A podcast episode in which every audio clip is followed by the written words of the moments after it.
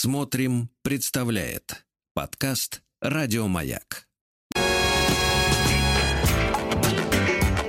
Сергей Стилавин и его друзья. Пятница.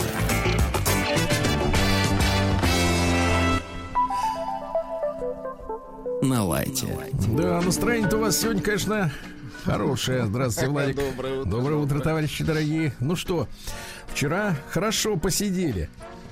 Отметили. А что, имели Да. право? Полное да, право. имели право. Повод был достойный, я считаю. да. Абсолютно точно. Поэтому сегодня, э, так сказать, ощущаешь ответственность, да, на себе.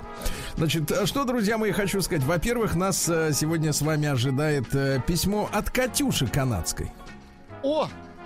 Да, вы представляете, сколько она, связь, она родила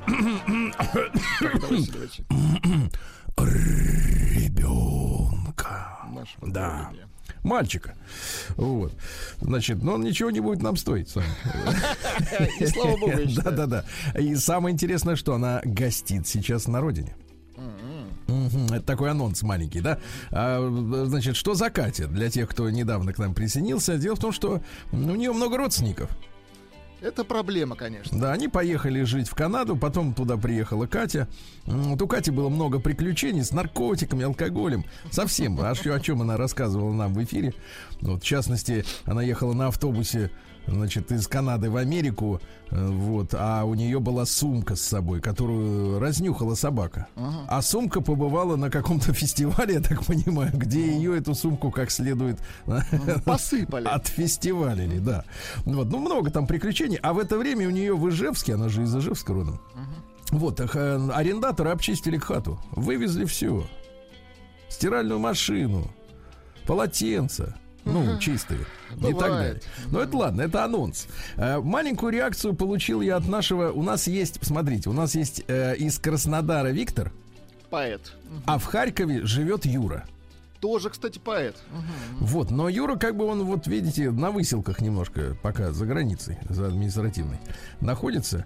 И, но оттуда он тоже нас слышит, и Юре мы передаем привет, как и всем честным людям этой земли. В Конечно. Конго привет всем. И эту самую, в Чили тоже. Так вот, дорогие товарищи, э, вчера у меня случился казус. Помните, была новость э, у нас в подборке о Так. том, что американский блогер, э, мы даже тему дня сделали, сообщил, э, как э, э, женщины, ну, условно говоря, с российским менталитетом ищут э, себе мужчину в Америке. Ну, я так понимаю, здесь они тоже ищут, но там они не могут найти наших мужчин, там их не так много, поэтому приходится вот на безрыбье и рак рыбы искать американцев. И американец рассказал, что для нашей женщины, которая приезжает в Штаты, очень важно, чтобы мужик сам принимал решение. Э, Ну, все за нее принял Ну, решение. мы выяснили, Причем что нужен решало, да. Например, например, вот выбрать ресторан для встречи, да. Но опять же, тут какая запутка-то? Надо вот, чтобы он сам выбрал, но так, чтобы ей понравилось. Но не обсуждать. Я в своем посте в Инстаграме написал, что это инфантилизм, потому что американские женщины, как написал американский блогер, они советуются. То есть они, с одной стороны, влияют на принятие решения, с другой стороны, несут ответственность за совместное решение. Но они да? более независимы, это факт. Да, идем, например, мы куда? В крошку картошку. Все, идем. Что там потом выпендриваться-то, да? Или как вчера, помните, студентку 19-летнюю ст- э, водитель иностранец на таксомоторе э, заблокировал двери, привезя ее к дому. Говорит, давай, да, Слушай, давай, ну это дорогой. любовь, это любовь. Поедем, говорит, в Макдональдс, говорит, на свидание. А она только из гаража вышла. Прикинь, человека из гаража вести в Макдональдс, а? Это куда такое это никуда видано? не годится. Вот, Я вот он в, в Ле-Маре, если повел бы, так я, может, она бы и так не рыпалась бы. Так вот, ну, неважно. Так вот, э, история такая, что я написал об этом постик, написал, что это инфантилизм, что это тупо. Вот, после чего, э, значит, э, дамы, которые, видимо, так себя ведут, нажаловались, и мой очередной пост Инстаграму был забанен. Да что ж такое? Вы знаете, что сам Инстаграм забанил мой предыдущий аккаунт, да? Теперь я завел второй, он так и называется, Стилавин 2. Да. И, соответственно, этот пост забанили. И после этого э, Юра из Харькова прислал мне стихотворение. Добрый вечер, Сергей. Отправляю вам свою реакцию на впечатление от несправедливого удаления поста. Да. Итак, стихи. Кто заварил эту гадскую кашу? Что за скотина стучит на папашу? Банят Сергея, который уж раз. Кто ты, неведомый нам папуас? Под, по скриптум. Не папуас, конечно, но по-другому написать не могу, приличный. Хорошо. Кто ты, неведомый нам, папуас? Что ты забыл здесь, отчаянный тролль? Папаша не правь, так попробуй поспорь. Если же женского полу ты дрянь, тоже давай от Сергея отвянь. Коль тебе мысли его не по нраву, ты пролистай, не читай, твое право. Только не стоит доносы строчить, можешь и сам ведь ты бан получить. Не разевай на Сергея свой рот, вон убирайся, поганый сексот. Видишь, как разошелся, а? Папуас. Плохом Сергей. Стилавин и его друзья.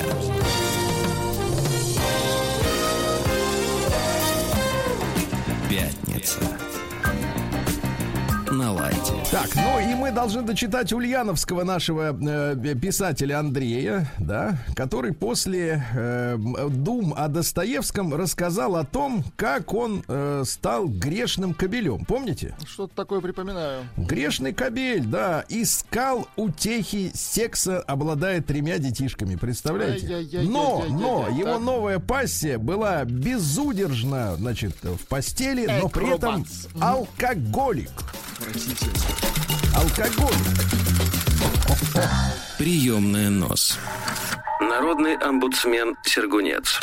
Итак, э, значит, решил он уйти из семьи, э, и шло время, и через год повел ее в ЗАГС. Думаю, что если она выйдет замуж, то ответственность за отношения взбудоражит ее будни. Увы, женский алкоголизм взбудоражил всю мою, Всю Видимо. мою.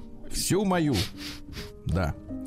Скандалы, дебоши, рычание, рвание паспорта, затем моего в отместку за несделанное. Ну, конечно, я играю в группе. А, вот у нас музыкант Да, по кличке да, да, помню, Польша. А на, как- на каком инструменте играет, товарищ? Ну и раз музыкант, значит, на любом, правильно? Универсал. Ой. как в группу-то обычно берут, я думаю, а на этом можешь, могу, а на этом Нет, универсал в хорошем смысле, так? Да, ну так творческий человек, да. Дошло, ну, конечно, я играю в группе. На концертах много баб. Естественно, я их всех. Не баб, а девушек. И Вот не, именно. и не всех Хорошо. ты. Не все надо всех равно, под все равно он их всех. Все равно он их всех. Это она Некоторых так нет, говорит. нет, да, и- Она да. ему говорит, что Ну, он понятно. всех их. Всех. Ревнует его, да. Нет, он не ревнует, он их всех.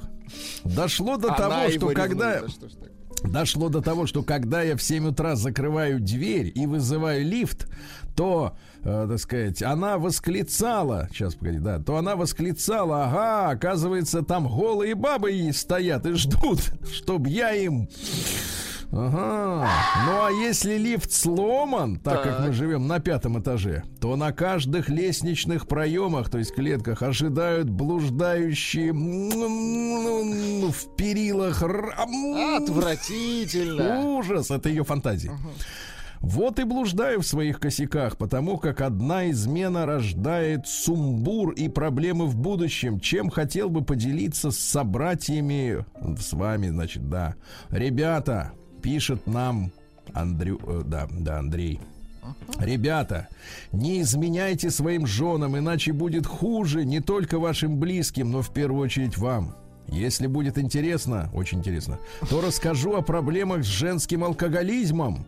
И это проблема, которая замалчивается, но она шибко актуальная в наше время. Конечно, Это я сам неоднократно видел, как на кассе в Так. будний день, не в так. пятницу, друзья мои. На кассе стоит девушка прекрасная, стройная пока еще, лицо не поплыло. А у нее в корзинке в 8 вечера, знаете что? Ну-ка. Прокладочки, Так. йогурт на Так, завтра ага. и 300 0,375 малек. Да, класс. Вот ой, так. ой, не то, не то. И Отвратительно. она одна, она в одно сжала это все. И йогурт, ты понимаешь, малька. Так вот, Так. это проблема, которая замалчивается. Женский алкоголизм. Мы не замалчиваем, но она шибко актуальна в наше время. Но не буду сейчас о себе, ибо никому не интересно. Я увлекаюсь просмотром фильмов. Вот никому не интересно о себе и снова увлекаюсь просмотром фильмов. Рожденный на советском искусстве. Прям на нем, на искусстве. И не только, но смотря иногда ТВ и что там показывают, откровен, откровенно ну, ну, ну, охота. Ни одного нормального актера или актрисы. Нет, а Смотрите, откровенно вы- выдал неохота. всем. Да, да, да. выдал всем, смотрите, да, ни одного нормального актера или актрисы. Такое впечатление заплатили. Значит, э, дальше не, не, не членораздельно, опять не членораздельно. Слушайте, а ему непросто, я смотрю. Касается это всех современных актеров, за исключением тех, кто попал на это мастерство не за деньги. Сейчас пересматриваю, они сражались за родину. Этим все сказано. Не война, не, не обстоятельства, но как мужики играют? Они даже не играют, они живут в роли. Чего не достичь за деньги и связи этим прош... И... Да, Ужасно. согласен. Которые папам сказали, я хочу быть актером. В ад их всех мразей. Так и пишет. По-доброму, конечно. Ведь дураки-то не понимают, что на них смотрят неокрепшие умы и думают, надо так же делать. Всех в паутину сансары. С уважением Андрюха Польша, рожденный в коме АССР. Слушайте, вот такое. А Андрюхе пришел Да, вопрос. Давай. Просто А- Андрей очень много, скажем, таких точек соприкосновения а, на нас вы- вылил, вылил на нас. И спрашивает его Алексей. Так на что жалуется прелюбодей? Прием корреспонденции круглосуточно. Адрес стилавинсобакабк.ру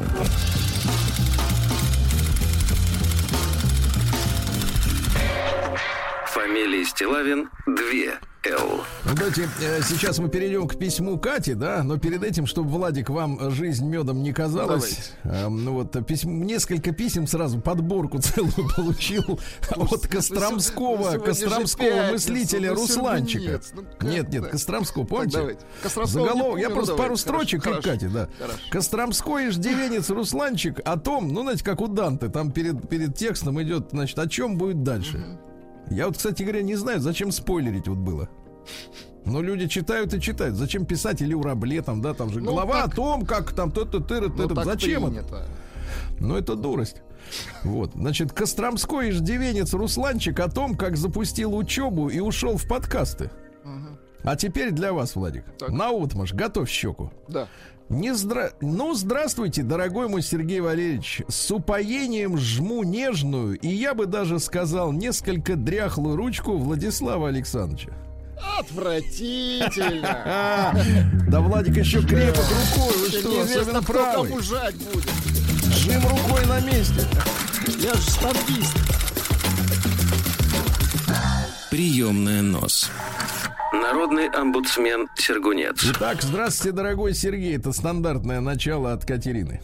Приехав на малую родину, вот уже который день я занимаюсь житейскими вопросами, а воодушевившись скоростью работы МФЦ, это наше достижение, решила заодно и водительское обновить. Вдруг пригодится. Срок действия прав давно истек, но и я давно не приезжала в Ижевск надолго. Для получения справки мне надлежало получить выписку у республиканских нарколога и психиатра, а довести в специальную форму у любого терапевта. Довести. До ВЕЗТИ пишется Екатерина, а у тебя через С. Э, такие вещи лучше делать в раз. Ну, за один раз. Мгм. В раз. Так, короче. А, Екатерина, в раз я вот просто в эфире не могу рассказать, что это обозначает. А, А потом, а потом в два. да, да, да, да. А то, о чем вы пишете, это немножко другое. Да. Так сказать, погрузиться и присытиться одновременно. В раз. Мгм. Да, ро- родственниками моя идея хождения в народ была встречена скептически, но они тебя, Катя, еще доведут до Цугундера. Но я прямо решила все ладом сделать. Слушайте, а вот это вот а, американское выражение а, «мы с ним ладим». Понимаете? Мгм. Или а Нет, какой-то мы ладный. с ним ладим, говорил Бин Ладен. Да, да, да. Да. Система с самого начала, с самого начала, э, видимо, начала, э, с самого начала начала, но так написано, э, вставлять максимальное количество палок. Республиканская наркология находится в городе машиностроителей. Месте максимально отдаленном от всех видов моей активности. Контингент там обитает тоже своеобразный. Села в Яндекс Такси до наркологии, предварительно поставив люльку с дочерью. Ах ты, ошибка, ошибочка вышла. Дочь. Ну ничего Ну, страшного. ну все равно ребенок, правильно? Конечно. Не слишком Нет, а, не, не так вы сказали. Все равно человек, конечно. Вот этого, кстати, я не сказал. Да, извините. Давайте не будем акцентировать. Давайте не будем, каждый сам поймет, что ему надо. Так вот, э, люльку поставила в салон, э, значит, а коляску в багажник. Ты смотри, как все чел- с человеком разбирается. люльку. Так. А, коляску без человека в багажник. Да. Тактичный таксист, двоеточие. Вам зачем туда? Хорошо. Справку для прав сделать. Смотрит на меня с покровительственной жалостью. А что же вы все усложняете? Хотите, я человечку брякну? Территория наркологии встретила обманчивой безмятежностью. Пение птиц, аллеи, лавочки. Сразу отрезвило окно медосмотр. Ижевской прописки у меня не случилось. В окне сказали, что запрос отправят по месту жительства, а смс в течение месяца. Написала заявление на получение сведений и решила продолжить с психиатрией. Если прописка нужна и там, в один день подам оба запроса и примусь ждать. Вызывая детское, в кавычках, такси до нарколожки, от нарколожки до психушки, я изначально претендовал на оригинальность. Но настройки де- детское такси и заметка место под коляску стояли по умолчанию, менять я их не стало. Новый таксист предложениями о помощи уже не сыпал. Я, говорит, удивился очень маршруту и заказ из любопытства взял. Удивился он. Класс. Так. Я думаю, что удивление он подкрепит рассказом «Я в такси для удовольствия», а вообще-то я венчурный инвестор, но он воздержался. Стоит отметить, что наркология и психдиспансер находятся в разных концах города, но это Ижевск, поэтому 17 минут спустя я уже катила коляску через проходную. Психушка встретила нездоровым оживлением и запахом столовского борща. У корпуса с вывеской «Медосмотр» стояло несколько человек. Выяснилось, что внутри моют полы и ждать надлежит снаружи. Поинтересовалась, кто последний? Маленький человек в маске поднял руку. Конечно же, там человек. начался, конечно же, там начался получасовой обед, и именно с 12.00 оставшиеся 29 минут до возобновления работы я прогуливалась с коляской по территории среди предполагаемых обывателей. Параллельно я уже раскаивалась в инициативе, но отступать было некуда. За время моей прогулки у таблички медосмотр скопил чек 20. Завидя меня, человечек в маске неожиданно басом крикнул. Вот она была первой, по после меня. Держи Толпа. ее. Толпа, понимающе загудела. Ровно в 12.30 тетушка, доевшая борщ, распахнула дверь и нас внесло на отмытый пол. Очередь приняла форму коридора и замерла в томительном ожидании. Дверь кабинета распахнулась, молоденькая медсестра разрешила проходить по порядку, со всех сторон начала доноситься. «Ну что же вы? Пропустим мамашу, мы же не звери!»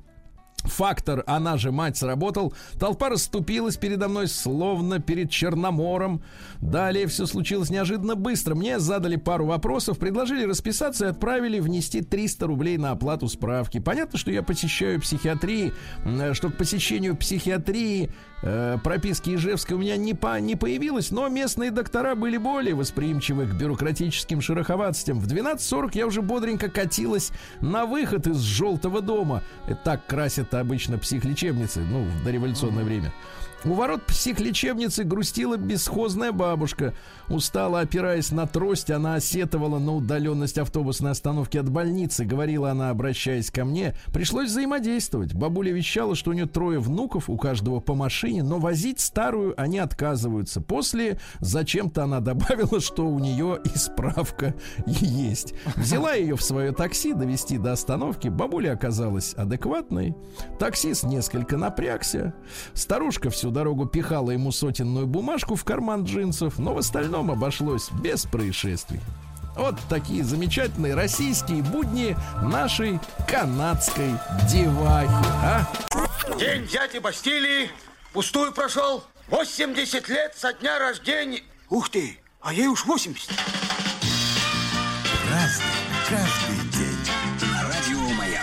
Так, товарищи дорогие, сегодня у нас 8 октября, день командира надводного, подводного и воздушного судна военно-морского флота России.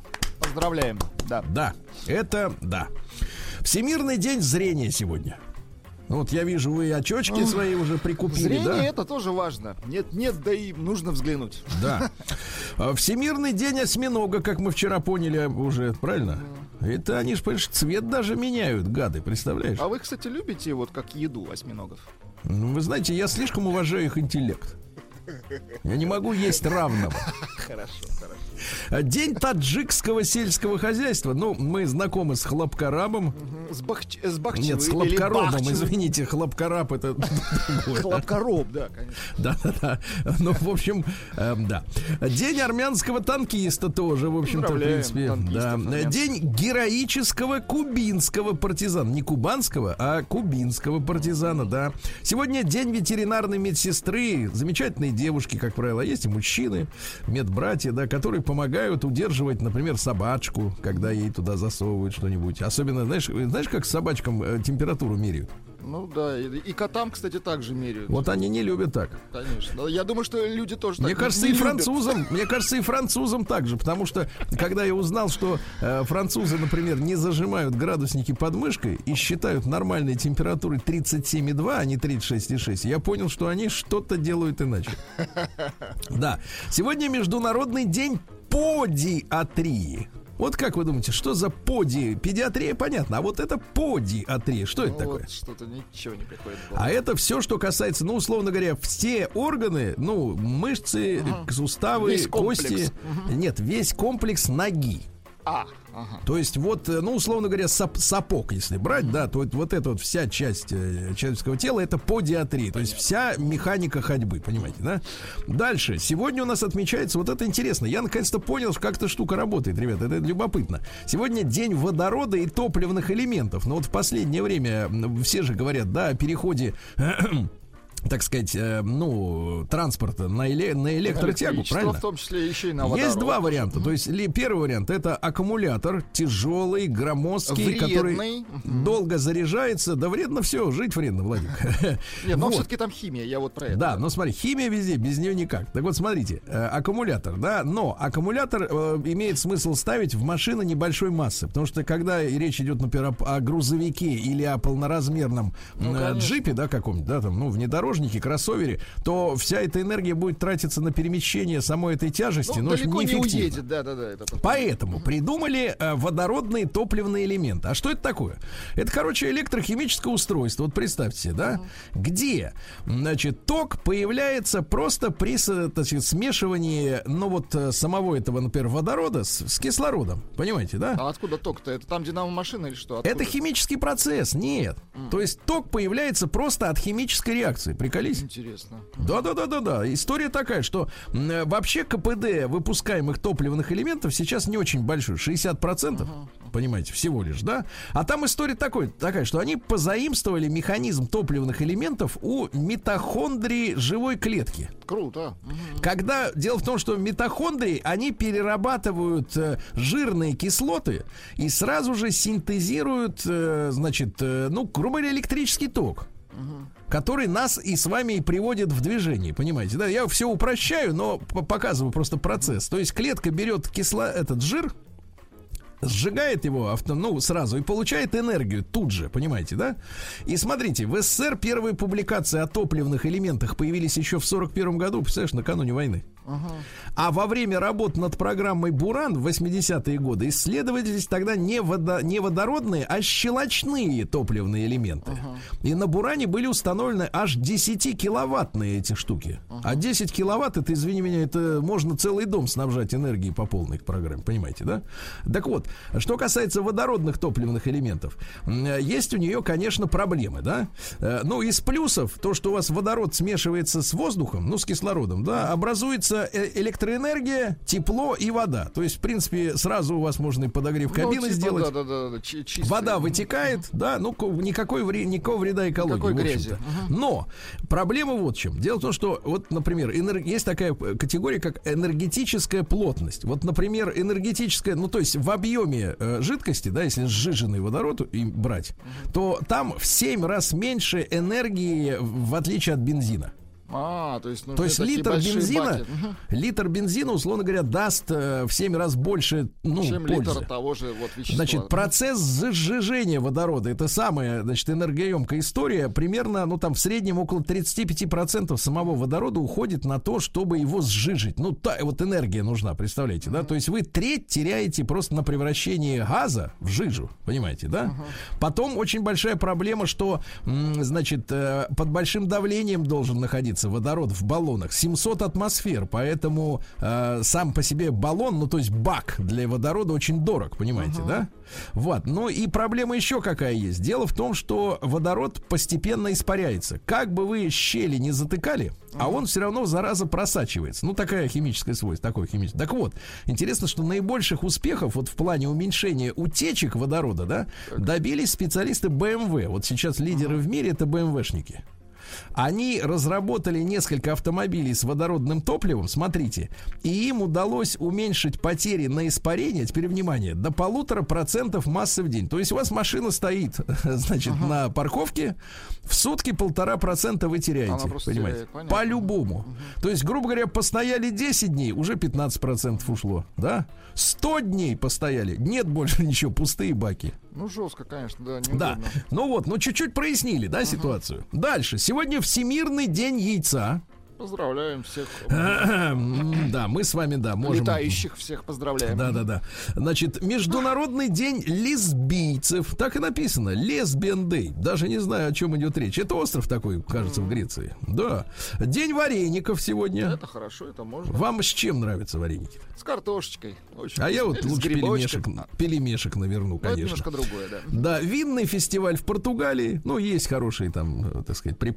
Ой, извините, э, да. Портвишок. Ну, ладно. Да, портвишок, вот да. И сегодня Сергей Капустник, он же Сергей Курятник, друзья мои. Поздравляем Русские вас, люди. Сергей. Мгм. Поздравляем меня как капустника и как курятника, да.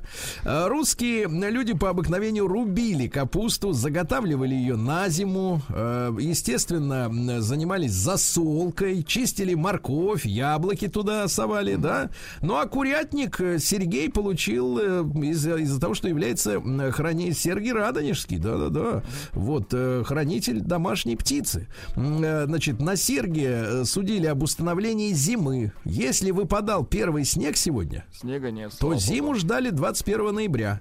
А если погода ясная, то и три последующие недели должны быть такими же солнечными, ясно? О, Вот, хорошо. Праздник каждый день. Так, ну что же, в 1774-м Генри Дункан родился. Это шотландский священник, который организовал первый в мире сберегательный банк. М, Вот какая-то странная история. Слушай, смотрите. Пиво начали варить монахи, правильно? Банк придумал священник. Ну Странная да. история у них там, да. Да. В 1784 году в этот день произошла война супника между Нидерландами и Священной Римской империей. Ну, немножко корявый перевод, скорее супницы. В русской традиции есть такая посудина, вы знаете, да, вот в хороших дорогих сервизах, классических.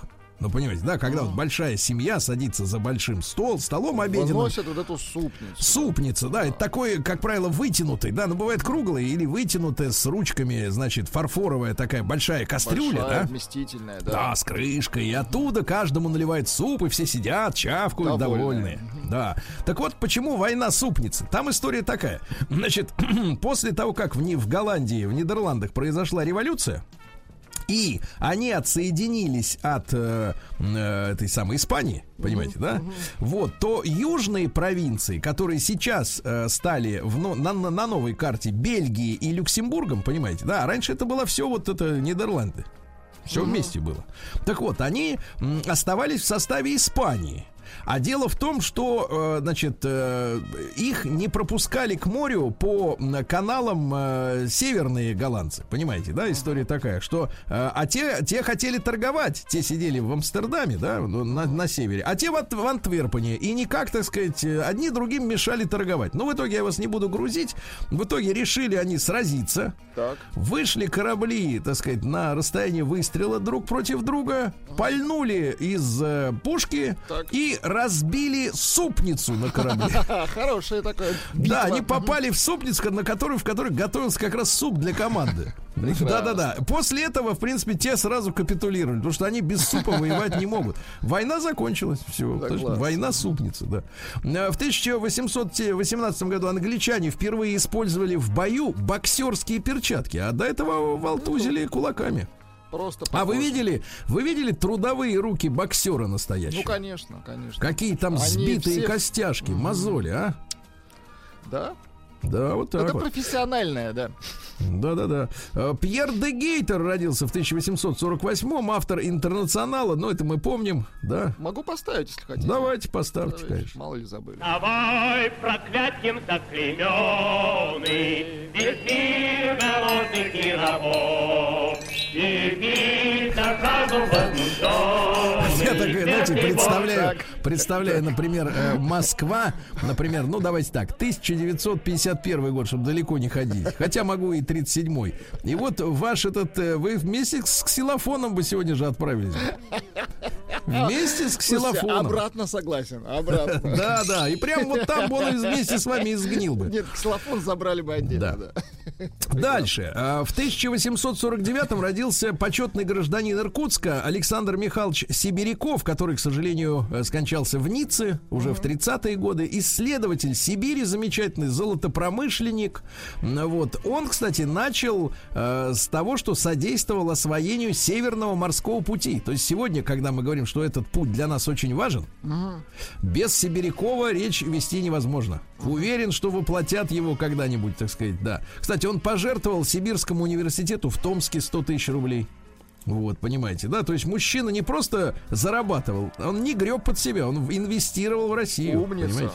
Вот так вот. Ему, кстати, за исследования э, географические э, даже стокгольмское шведское правительство в 21 году, когда он уехал, вынужден был эмигрировать, у него все отняли, естественно, все, все пароходы, э, да, э, пожизненную пенсию в размере 3000 крон. То есть он очень большой вклад сделал в географическую науку, понимаете? Это наш человек, ему память светлая. А, в 1000... м, Давайте, в 1869-м родился Комитас. Что за Это комитас? армянский поэт, композитор классик, не поэт, композитор. А, композитор. Давайте, Ну, Давайте, есть. давайте послушаем. Армянская музыка, ну-ка.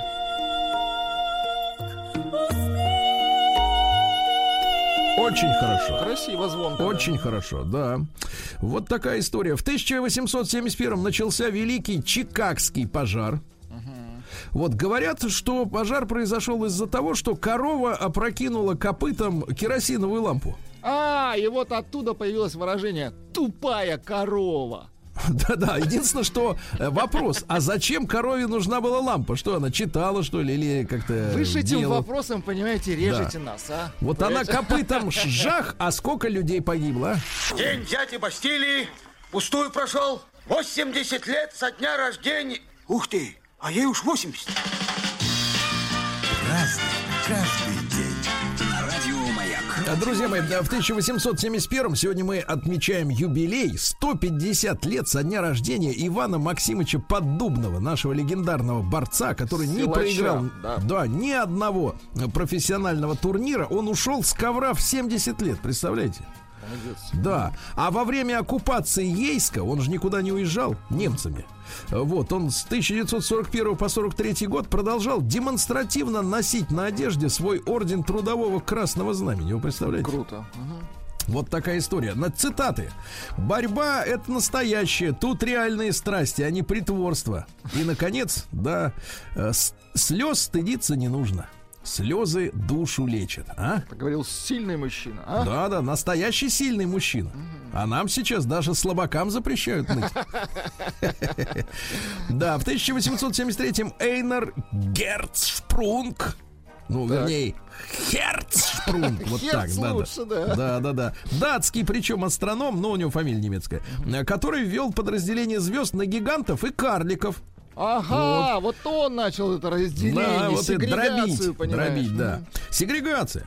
В 1873-м Алексей Викторович Щусев, это архитектор и дореволюционный архитектор, который многое чего построил, Хороший, да, в том да. числе и в Москве, а он потом сооружал этот самый мавзолей ленинский. Вот так вот, да, сооружал его. Вот. До сих Ну пор и стоит, видите, как хорошо. Гостиница, сделал. так сказать, э, я так понимаю, Москва тоже его дело, да? Вот тоже его такая из двух частей состоит, потому что не поняли, э, на каком, на какой, какую из частей больше полюбил Иосиф Виссарионович, решили построить э, Обе. А В 1892 вот что значит рыболепство перед начальством, да? Не, ну что, боялись переспросить. В 1892 году Марина Ивановна Цветаева родилась, поэт. Жизнь, конечно, у нее такая была. Не порой, очень. порой сахар, да, а порой нет. Давайте-ка я вам прочту Давайте. стихи. Хороший поэт. Я сейчас лежу ничком, взбешенная на постели. Если бы вы захотели быть моим учеником, я бы стала в тот же миг. Слышите, мой ученик? В золоте и в серебре саламандра и ундина. Мы бы сели на ковре у горящего камина. Ночь, огонь и лунный лик. Слышите, мой ученик? И безудержно мой конь любит бешеную скачку. Я метала бы в огонь прошлое за пачкой пачку. Старых роз и старых книг. Слышите, мой ученик? А когда бы улеглась эта пепельная груда, Господи, какое чудо я бы сделала для вас. Юношей воскрес старик. Слышите, мой ученик? А когда бы вы опять бросились в капкан науки, я осталась бы стоять, заломив от счастья руки, чувствуя, что ты велик. Слышите, мой ученик? А? Ну, она мастер, конечно. А слова. давайте я вам еще Давайте, мастера конечно. дам. Дайте. Да, сейчас не могу выбрать. Все такое сладкое, да? Да, да, да, да, да. Ну, например, да. Э, Под лаской плюшевого пледа вчерашний вызываю сон. Что это было? Чья победа? Кто побежден? Все передумываю снова, всем перемучиваюсь вновь в том, для чего не знаю слова «была любовь». Кто был охотник, кто добыча? Все дьявольски наоборот. Что понял длительно мурлыча сибирский кот? В том поединке своеволей кто, в чьей руке был только мяч? Чье сердце, ваше ли, мое ли, летело вскачь? И все-таки, что ж это было? Чего так хочется и жаль? Так и не знаю, победила ль, побеждена ль? Ну, А? Шикардос, конечно. Вот, видите, как какая история, да. Вот надо чувствовать. Полина Денисовна Осипенко в 1907 году родилась. Наша замечательная летчица, герой Советского Союза. На самолете Родина вместе с Валентиной Гризодубовой, да, вот, и Мариной Расковой, Росковой, простите, совершила беспар- беспосадочный перелет Москва-Дальний Восток. Летели на протяжении э, 5910 километров по прямой. А? Вот так вот, да. В этот день, в 1908 году, Карл Людвиг Несслер впервые продемонстрировал в Лондоне химическую завивку перманент. Да А? класс! Для тех, у кого не вьется. Да. В этот день, э, в 1924 году, отдан приказ э, в ОГПУ НКВД СССР, ну, это серьезная организация, э, вот, создать по московскому примеру и в других городах спортивное общество «Динамо». Поздравляю. Поздравляем динамовцев, да.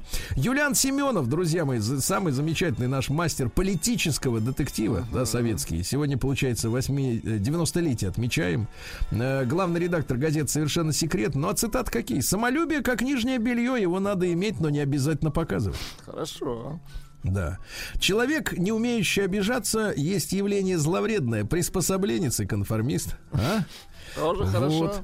Леонид Вячеславович э, Куравлев, сегодня ему э, 85. Ой, ну наша тоже глыба.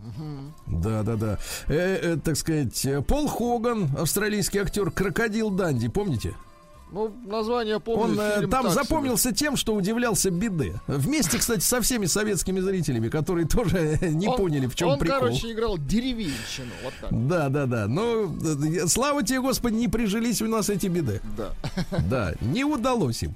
В 49-м Сигурни Вывер родилась. Русофобка, кстати говоря. Да вы что? Да, говорит, что Путин становится настоящим диктатором. Это Вот она слишком много снималась в Да, «Чужом». кто она? Это она «Чужом». действительно ее укусили там демоны.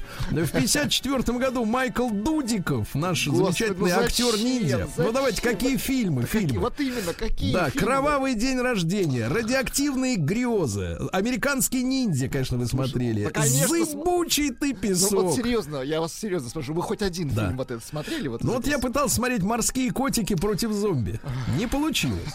Да. В 61 году открыт Кремлевский дворец съездов. Ну, Вот это кому-то умному пришло в голову разрушить оружейную палату, построенную до э, наполеоновской войны в стиле ампир, и вот устаканить вот это вот, вот это вот. Вот это То, вот, что... понимаю.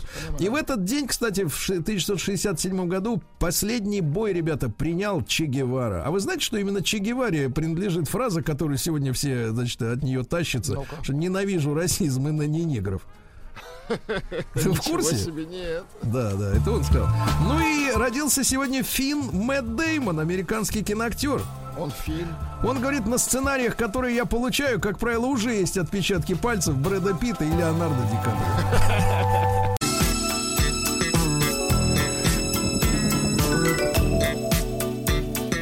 Сергей Стилавин и его друзья. Пятница. На лайте. Ну что ж, друзья мои, практически сегодня, наконец, э, погоды в Москве и в Омске сравнялись. Около 10, 11, 12, 13 градусов. Ярко светит солнце. Все.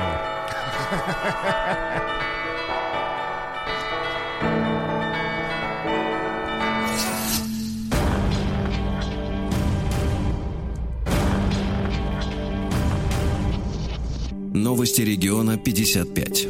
Ну что же, Омская область выбила у федералов 372 миллиона рублей. Неплохо. И ждет деньги. А? Вот так Неплохо, вот. На аэропорт ждет. Да. Дальше. В Омске придумали пятиминутную альтернативу метро. Говорит, мы будем пускать автобусы каждые пять минут. Это как метро. Тоже неплохо. Правильно. В Омске задержали четырех наркокурьеров иностранцев. У них нашли полкило мефедрона. А? Очень хорошо, что задержали, конечно. Ну да, да. В Омске катастрофически не хватает маршруток, это понятно. Курильщики устроили больше сотни пожаров, вы представляете? Ай-яй-яй. Жрут табак целыми днями. Ага. А, спилили 118 берез и получили уголовное дело люди. А? Вот так вот. Дальше в Омской области сдали дорогу протяженностью 2,5 километра за 60 миллионов рублей. Я посчитал, слушайте, метр дороги стоит 25 тысяч примерно. Представляете? Хорошая должна быть, наверное, дорога. там, Да. По качеству. Омский суд вынес приговор банде сутенеров. Да, 49-летний Амич вместе со своими подельниками склоняли жертв, преимущественно обитательниц области без высшего образования, которым были очень нужны деньги. А пойди найди человека, у которому деньги не нужны. Да? Ну и, наконец, давайте главный э, заголовок этого дня. В Омске банный комплекс Расслабонов Да все, все, все. Расслабонов.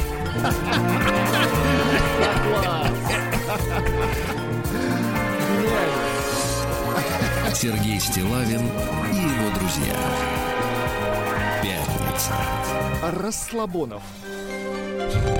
На лайте. А, Валерий Карпин, наш главный тренер, прокомментировал новость о том, что в соцсетях опубликованные фото, как игрок сборной в поезде ест лапшу быстрого приготовления. Вот почему Карпин должен это все комментировать? Вот скажите, почему? Работа у него такая. Но он мужчина элегантный, он говорит, что при всех диетах психологи разрешают раз в неделю съесть вредное. Раз в неделю. То есть, Хорошо. смотрите, какая, какие у нас разношерстные футболисты. Один ест доширак, условно говоря, да? А другой пьет э, шампанское, как оно там называется-то? Кристалл. Очень дорогое, да. Раз, Да, но ну не- тоже нарушение диеты, согласись, тоже, да. Александр Емельяненко, боец смешанных единоборств, ну не знаю даже вот как вот такое читать. Одним словом ответил на вопрос, как надо бить женщин. Ну-ка, какие? Девчонки, я не присоединяюсь к этому мнению совершенно. Так. Вот вы какое, какое единственное слово вы подберете? Слушайте, я под- не- подскажу. У меня нет слов. Не, нельзя, не, не Нет, при- у ни вас ни в нет как- слов, а у ни него ка- есть. Ни в каком случае. Ну, Цитирую. Тишина. Периодически. Ужас, ужас, да. конечно. Так, еще вот не очень хорошая новость. Яндекс Еда ввела сервисный сбор для пользователей. Это что за дела? Хорошо. Кому? Ну кому? А кто, а кто вас обслуживает? Разносчикам сбор, хорошо, конечно. системе хорошо. Смотрите, в Понимаешь. Москве, значит, в среднем сбор составляет 29 рублей за это дело. Ну и, конечно, дальше идет бодяга бюрократическая. Смотрите, это нововведение позволяет поддерживать качество услуги в условиях быстрого роста заказов. То есть, смотрите, народ что, вообще, что ли, обленился ходить э, пешком куда-нибудь? Ну, доставка, А вообще, конечно. женщины-то готовят дома что-нибудь, ребята? Тут тема-то такая вызревает, что если растут, э, растет количество заказов... Вы вообще домашнюю эту еду вы видели, когда Да, последний слушайте, раз? слушайте, во-первых, могут доставлять просто продукты. И женщина может готовить дома. А тяжелые продукты ей Курьеры, а. Яндекс еды, картофель просто Ну, нечищенный не носят. Почему? Ну, потому что. А еще и 29 рублей, ага. В Чечне врачи достали из желудка 11-летней девочки 3 килограмма волос. Вы представляете? М. Да-да-да, они в желудке обнаружили у девочки трихобезуар. Ну, Это так? ком волос, представляете, вышло-то? весом 3 кило. Ужас. Россиян предупредили о возможности лишиться хаты из-за перепланировки. Во-первых, штраф до двух с половиной тысяч рублей. Если, подлец, не будешь обратно возвращать э, квартиру в, в- в- норму, да, Ага. То могут отобрать, продать, а деньги отдать. Очень хорошо. Э, Художественный руководитель МХАТ имени Горького рассказал о скандале с Татьяной Дорониной. Дело в том, что Доронина написала письмо лично президенту России Владимиру Владимировичу. Э, Сказала, что нужно срочно гнать из театра торгаши. Торгаши в театре — это отвратительно. Нет, откуда они там? Конечно. Как они туда залезли? Да, Они оттуда, вот. видимо, с улицы. А, ей- а ей отвечает, Так, ей так. отвечает Эдуард Бояков, художественный руководитель театра. так. Мы, говорит, не исключаем, что 80-летней Татьяной Васильевной манипулирует круг лиц, которые используют народную артистку в своих весьма корыстных интересах. А? Вот так вот, да. Заворачивает, смотри, в бучу-то. Э, Меркель рассказала, что после отставки обязательно вернется в Италию. А в ГДР она Нравится не и там. вернуться? Ну а кому просека не заходит? Ну, конечно.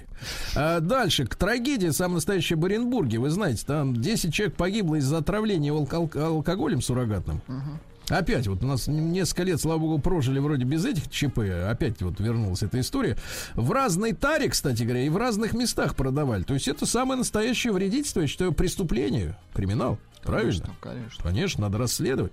Блогер-миллионник отсудила 60 тысяч рублей за оскорбление в сети. Ага. Представляете? То есть ее постоянно троллила другая блогерша, Так. девушка из Кемерово. Э, Вот. э, Ну и отсудили в итоге 60 тысяч рублей. Прецедент. Ну, неплохо даже. Прецедент. Неплохо, на что-нибудь хватит, да.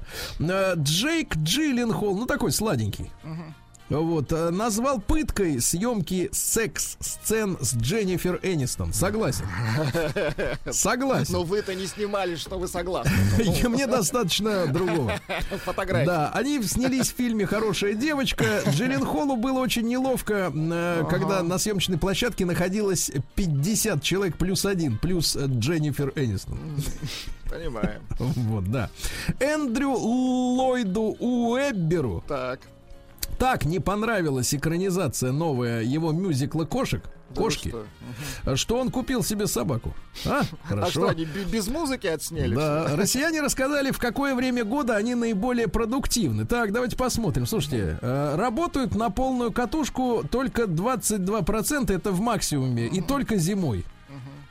Весной и осенью прилив рабочей энергии только у 15%. Я знаю самое продуктивное время. В начале января. Да, летом 13%. То есть на 100% никто не выкладывается вообще никогда, А понимаете, да? зачем? Зачем? Да. Apple столкнулась с нехваткой камер для 13-го айфона, понятно.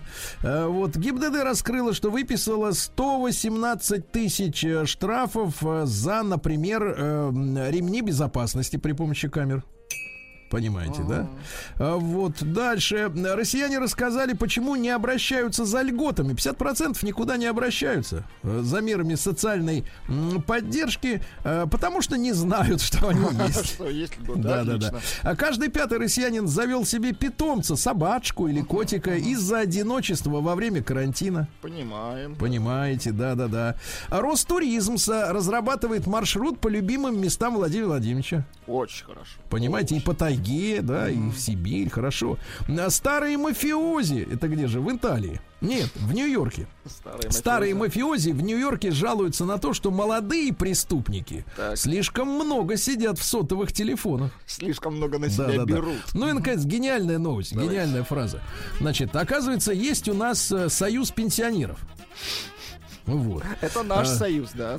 Да-да-да. И э, глава президиума Союза пенсионеров э, Так. по- по- посоветовал голодающим пенсионерам устроиться на работу. Хорошо. Нет, Главное, все четко. Мне, даже я не знаю, Есть как- решение, решение найдено. Наука и жизнь. Есть проблема, есть решение. Четко. А, да, эндокринологи рассказали о главной ошибке желающих похудеть. Дело в том, что люди перестают есть белок, а это самое главное, потому что худеют при такой диете безбелковой, да? Именно А. мышцы, наверное, да? Да, мышцы в первую очередь, а жир остается. так мышцы что нужны. ешьте яйца, товарищи, да, А, с утра кстати, до ночи. день яйца. Мгм, Вот поздравляю. именно. Да, ученые э, британские выяснили, почему утки плавают гуськом друг за другом. Ну-ка. Оказывается, волна так расходится от мамы, что э, следом идущим э, утятам практически и грести-то не приходится, потому что они находятся вот в комфортной зоне без волн, понимаете? да? Экономия энергии, хорошо. Экономия энергии, да. Ростех будет печатать авиадетали на 3D принтере. Ура. Неплохо. Роботы начинали, начнут выискивать нарушителей на улицах Сингапура. Сморкнулся через нос. Все, штраф. Садись. Да. Ученые обнаружили следы бегемотов в Британии. Это речь не о зоопарках, то есть они там были э, такими свободными. Да. Ученые назвали видеоигры такими же полезными для здоровья, как бег. Владик. Да ладно, Я серьезно. смотрю, ты у нас э, выглядишь неплохо. Точно, я Да. рублюсь. Да. Арахис помогает противостоять стрессу. Ешьте Арахис, арахис. хорошо. Дальше слово, которое, по- позвольте, Владик, вам подумать, что оно ну, означает. Флекситарианство оказалось полезным для экологии, но вредным для здоровья людей. Ну-ка, переведите для крестьян. Это извращение, естественно, да. То есть это растительная диета, э, которая допускает потребление мяса, да, но нарушает баланс белков, жиров, углеводов и аминокислот. Понимаете? Вот так, все разрушается. Ну что, израильские ученые выяснили, почему женщины любят тепло, а мужчины холод. Так, почему? Оказывается, и у животных это все то же самое. А цель такая эволюционная, чтобы, когда секса нету, чтобы они жили отдельно. Понимаете? То есть самой природой задумано, чтобы э, женщины и мужчины жили Чтобы отдельно. вместе было некомфортно, да? Да, чтобы вместе им было некомфортно, чтобы агрессивные самцы не э, отвлекали самок от воспитания детей. Понимаете, да? Ну и уменьшить конкуренцию, потому что когда рядом нет, ну это раздельные классы в Ну, школе, да, понятно. нет рядом женщины, нет провокации, нет, соответственно, этой самой проблем, да? Вот. Ну и наконец США изобрели уникального андроида. Он может ходить, кататься на скейте и летать, потому что на спине у него пропеллер, как у Карлсона, чувак. Да класс! Круто. Новости капитализма. Капитализм. Ну что, неизв... американская атомная подводная лодка столкнулась в Южно-Китайском море с неизвестным предметом. Ну, мы давайте слышали, скажем честно. что это за предмет? Давай. Давай так, им неизвестным предметом. Попадали со шконок, э, так сказать, бошки поразбивали, да. А во Флориде уничтожили гигантских улиток размером до 20 сантиметров, которые поедают дома, вы представляете? И разносят менингит. В ходе э, грандиозной кампании по отлову было схвачено за жабры 168 тысяч этих вот гадов. Это адские улитки. Да. А Маск э, заявил, что переезжает э, вместе с Теслой из Калифорнии в Техас. Достали его демократы. Да. Внучка Муссолини э, выиграла на выборах в горсовет в Риме. Хорошо. Вот видите, да. Житница Канады заплатит штраф 60 тысяч долларов за то, что кормила медведей яйцами, морковкой и яблоками местных медведей барибалов. Ну вот, дело в том, что это опасно, поскольку медведи быстро привыкают к человеку и становятся непугливыми и агрессивными, понимаете, да? Вот. А в Китае получили популярность деактивирующие бабулек пульты. Дело в том, что в Китае очень принято танцевать на улице с Bluetooth колонкой. Так. И людей это достало, потому что пенсы пляшут, э, грохот это, да. Да и, бесит. а пульты, пульты, они, в принципе, работают на той же частоте, что и управление самих этих колонок, и вырубают их дистанционно. Круто? Прекрасно. Да. Ну и давайте. И новости Англии и Латвии. В Англии женщину э, предупредили о выселении из дома, который она арендовала из-за громкого плача дочери, ребенка. И, наконец, латышей без ковид-сертификатов начинают выгонять уже из магазинов. Ужас. Нормально? Ага, вот так. Латыш. Латыши вы мои, латыши. Дайте я вас. Ты мне ковид-сертификат покажи. Покажи, да, да, да. Покажи. Россия криминальная. Так, ну что, ребят, вы все наслышались, э, наслышаны, да, о, э, так сказать, преступлении в московской подземке.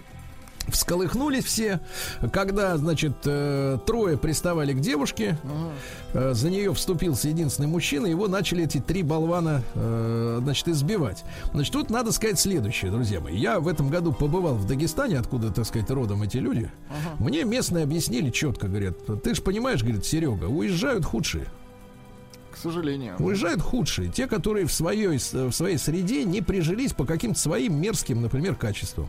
Это во-первых. А во-вторых, о- очередное, значит, э, я ж материнское признание. Спросили маму одного из этих троих уродов. А она и говорит, я такое воспитание мальчику не давала. Он у меня вроде бы вежливый и жалостливый. Слушайте, какие они все замечательные рядом со своими матерями, да? Ужас. В- Дальше, э, что у нас интересного сегодня? Мошенники попытались продать за 4 миллиона должность губернатора Чукотки. 4 миллиона. То есть, погодите, пора снимать фильм «Начальник Чукотки 2». Нет, начальник четыре. Чукотки 4, точно. Точно. Четыре. Класс. Да. Дальше. Мужчину наказали за слив интимных фотографий бывшей девушки. Ай-яй-яй. Понимаете, бывает так, что вот мужчина с женщиной дружит. И когда они не вместе, им становится скучно. Они шлют друг другу фотографии. Надо аккуратней с этим, да?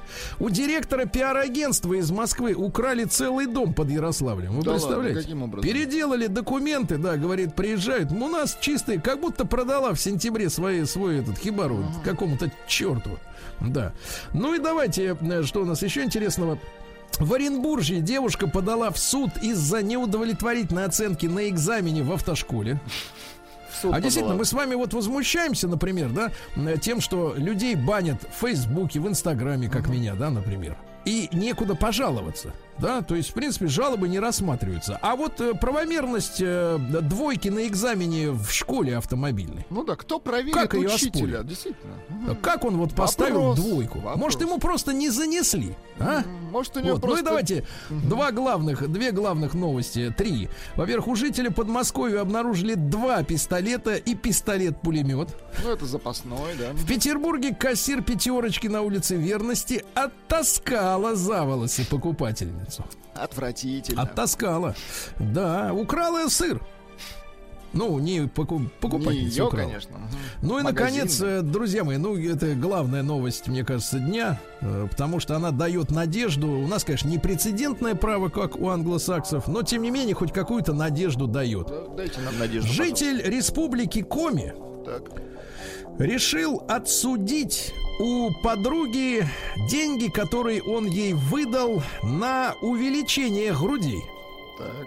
Он инвестировал ей в грудь 150 тысяч рублей. Правильно? Вот, э, значит, после этого дамочка решила отношения за, так сказать, закруглить. Завершить. И в итоге никакой расписки при этом влюбленные не составляли, естественно, все по любви. Ты мне деньги, я тебе даю Он возможность решил трогать. отоз- отозвать трог- вложение. Отозвать грудь. Вложение. А, значит, э, мужчина перевел на банковский счет женщины 150 тысяч рублей. Теперь сыктывкарец, да, ожидает возвращения денег. Да? Ли- Либо, либо возвращение имплантов. Да, давайте видимо. так, не грудные импланты, а нагрудные импланты. Да? Да, да. Нет, в принципе, смотри, грудь-то ее, а то, что внутри сидит, это егойная. Егойная, во. Да, точно, тебе говорю.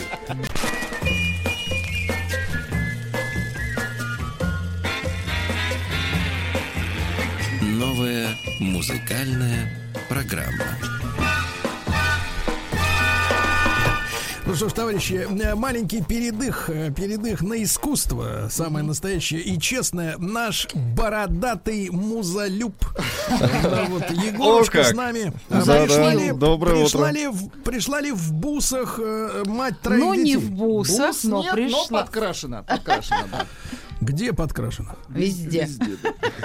Хорошо. Значит, Егорушка, начнем.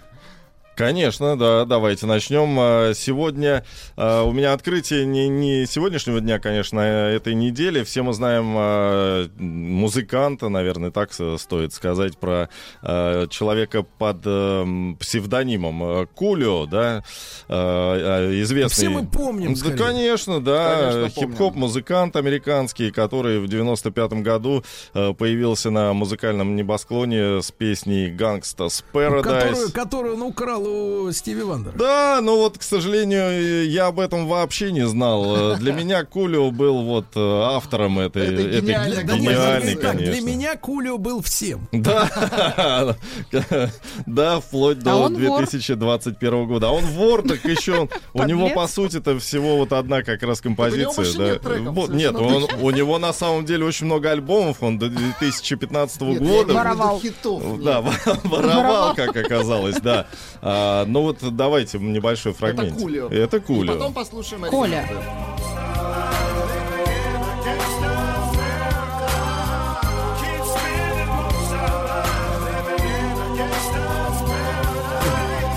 situation they got me facing. I can't live a 25 лет прошло. Все помним, все Ну, как новенький. Да, я вот э, до 2021 года жил и не ведал, что господин Артис Леон Айви младший, э, так зовут на самом деле Кулио, украл эту композицию. Ну как украл, позаимствовал, да, у Стиви Вандера, который э, с, конечно, не Это Gangsta's какое-то модное Paradise, слово есть, а не украл. Pastime. Когда перебивают. Заимствовал. Э, Процитировал. Нет, нет, когда перебивают. Недавно же мы Но это не ка- слушали. Нет, В у него общем, не кавер. Он взял именно кусок припева. Да, в общем, Стиви Вандер и Pastime Paradise. Оригинал звучит именно так. 76 года. И что самое крутое, он э, одним из первых использовал в этой песне э, синтезатор э, для струнной э, какой-то там части. Это вот действительно было впервые. В общем, для меня стало настоящим открытием, что, что песня это Стиви Вандера, и очень она на самом деле крута. Очень крутая, да. А и то, что воровство процветало.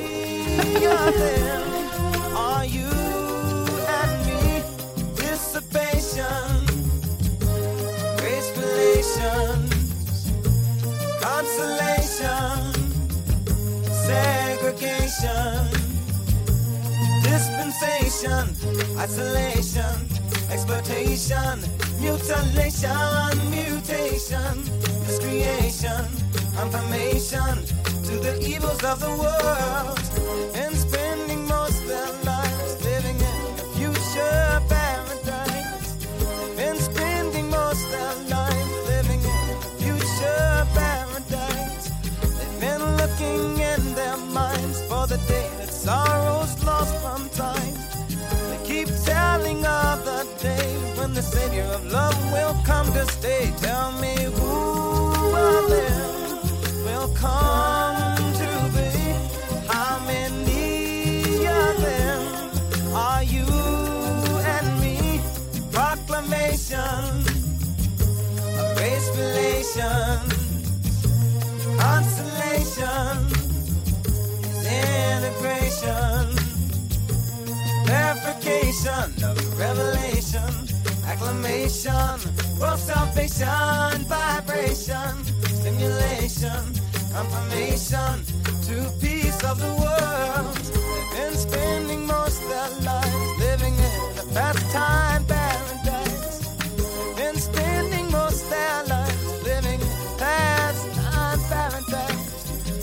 Been spending most their lives living in a future paradise.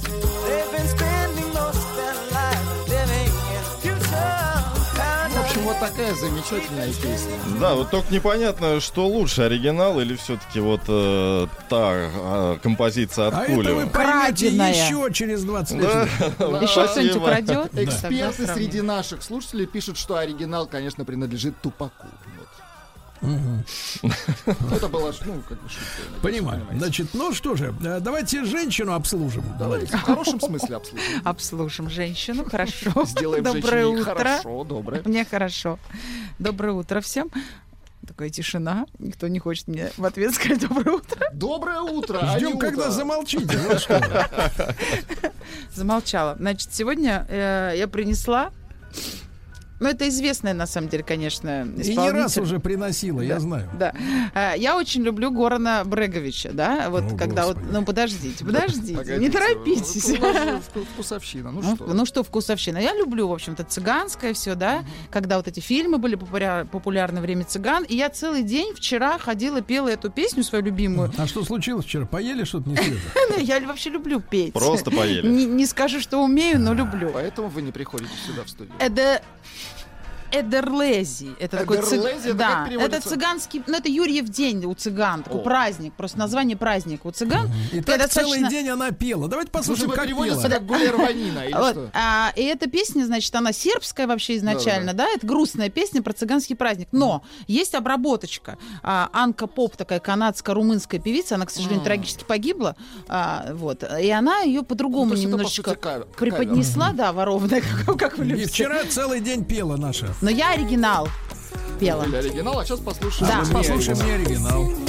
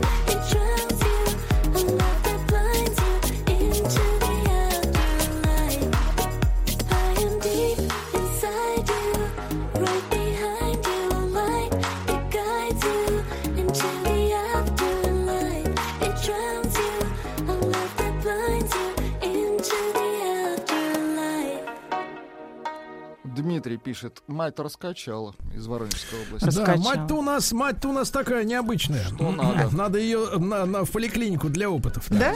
Вот, Сегодня, видите, день теневого рынка. Так, Каверы ворованные везде. Владик тоже добавит свои 5 копеек в ворованный Вова, бизнес. теневой. В, черный. А, чер- черный нельзя говорить. Теневой, да, Эх, точно. Теневой. Договорились Вот. же, ну. Короче, есть такой француз. А, Зовут его Матиас Дюплесси. Он что украл? И у Он- кого? Он, он, сейчас по поводу воровства будет чуть позже. Он, короче, коллекционер. Он увлекается э, народными инструментами. Он их коллекционирует, сам играет, владеет там более чем на 40 инструментах играет. Вот, освоил, внимание, француз, освоил тувинское горловое пение. То есть, Так. ну, наш человек. Вот это да. Вот, и я нашел Нет, его... это, это Трансильвания.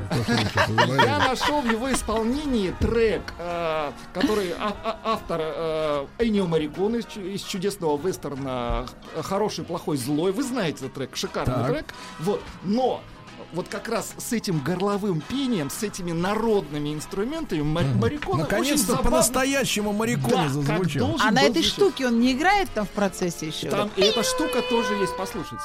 Там есть эта штука.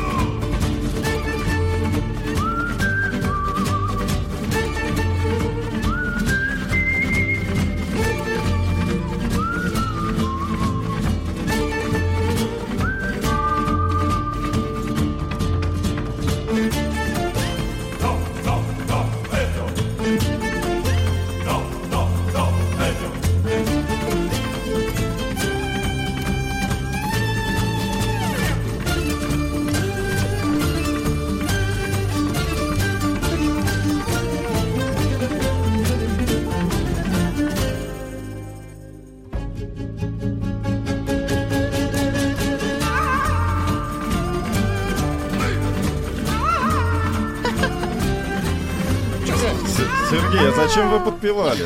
Международная версия, короче, да. Нет, это. Прекрасно. Это я, я, это я. Вспоминая Бреговича и других работников. Поскакали.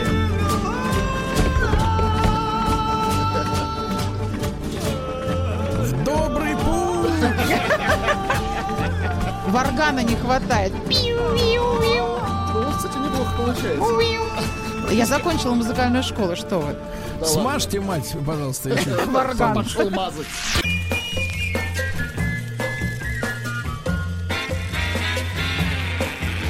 Новая музыкальная программа.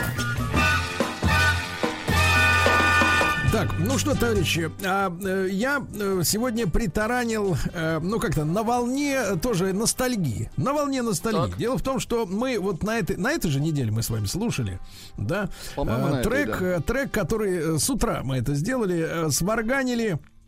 Сварганил Элтон Джон и упомянутый сегодня этот товарищ. э, Стиви Вандер. и Стиви Вандер, да. Дело в том, что э, Дж- Элтон должен разразиться, разродиться, э, как бы это анекдотично не звучало, а, разродиться новым альбомом. Он пишет альбом дуэтов, совершенно точно. Да, да, да. И там много разных дуэтов. Я так понимаю, что Элтон почувствовал, что нужны деньги на новые оправы. Не, он, просто- нет, он просто почувствовал себя одиноким, решил как-то вот. Модернизироваться. пройтись, да, Взбодриться, да. Мы Апгрейд. послушали, послушали дуэт со Стиви Вандером. Кстати говоря, вот, э, честно говоря, после просмотра фильма «Рокетмен», да, Да, да, да. И в официальной версии, и в полной режиссерской я скажу, что проникся к Элтону Джону глубочайшим сочувствием. Ну да. Вот, и вообще, в принципе, я скажу так, у него есть, в отличие от большинства его, так сказать, собратьев, есть повод реальный для гордости, потому что он великий композитор. Потому что он сэр Элтон Да, Джон. когда Он люди, сэр. говорят, что, что- когда люди говорят, что нас просто на- надо уважать за то, что мы делаем вот это вот так, не как, как вы, я не вижу здесь никакой, никакого повода для, ни для гордости, честно говоря, ни для уважения, потому что уважение это, это заслуга, да, и у Элтона Джона, благодаря его замечательной музыке, эта заслуга есть. Конечно, он Вот, и в этом, э, я так понимаю, альбоме дуэтов он также споет э, с девушкой по имени Дуалипа, это албанка. Ага. Вот такая фигура. крутая, кстати. Она в топе. Она в Да, Да, топе. Дуа да, Липа да. это Да. переводится как двойные губы, да, я так понимаю. Э, смотря с какого Ну, языка. слушайте, ну мы албанский не так хорошо знаем. Да, понимаете? да, да, вот. Но тем не менее, значит, они взяли песню э, 90-х годов, да, начало 90-х, наверное, она э, Cold Cold Heart, это медленная такая песня. У нее все песни, в принципе, были медленные, да. Вот. Ну и решили сделать из нее нечто танцевальное. Давайте послушаем. It's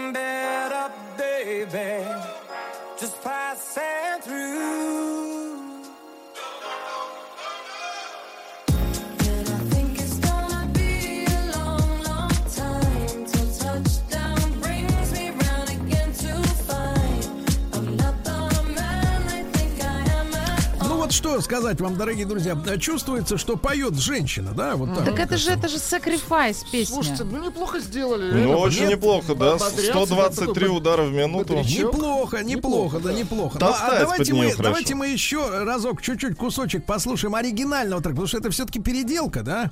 А вот оригинальный трек со Стиви Вандером, вот особенно часть, которая отношение имеет э, к куплету, не к припеву, а к куплету, великолепно сделана, да? Подождите, оригинально. У нас есть еще дуэт просто с Элтоном Джона и Стиви Ай. Вандера.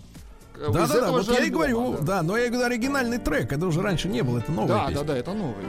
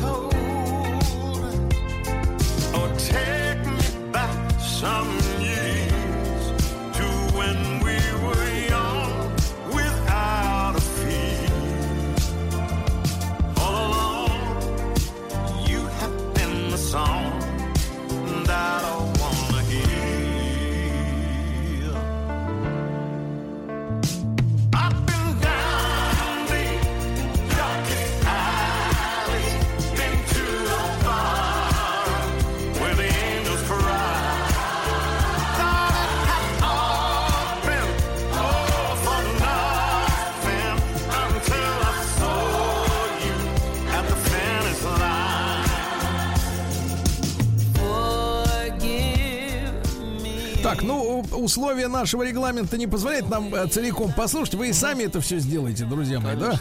Не без руки и поди. Вот. Ну, что сказать? Э, Рукастые. Конечно, э, Элтон Джон и английская, да, британская школа звукорежиссеров, да, сведения инструментов, ну, высший Ну, профессионализм. звучит шикарно, согласен. Шикарно. Да, именно звук очень потрясающий. А мелодия это уж, как говорится, на любителя, да?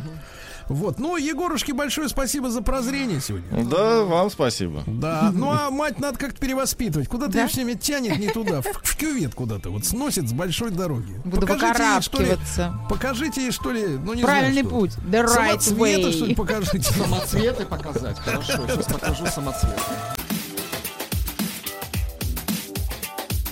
Культура на маяке.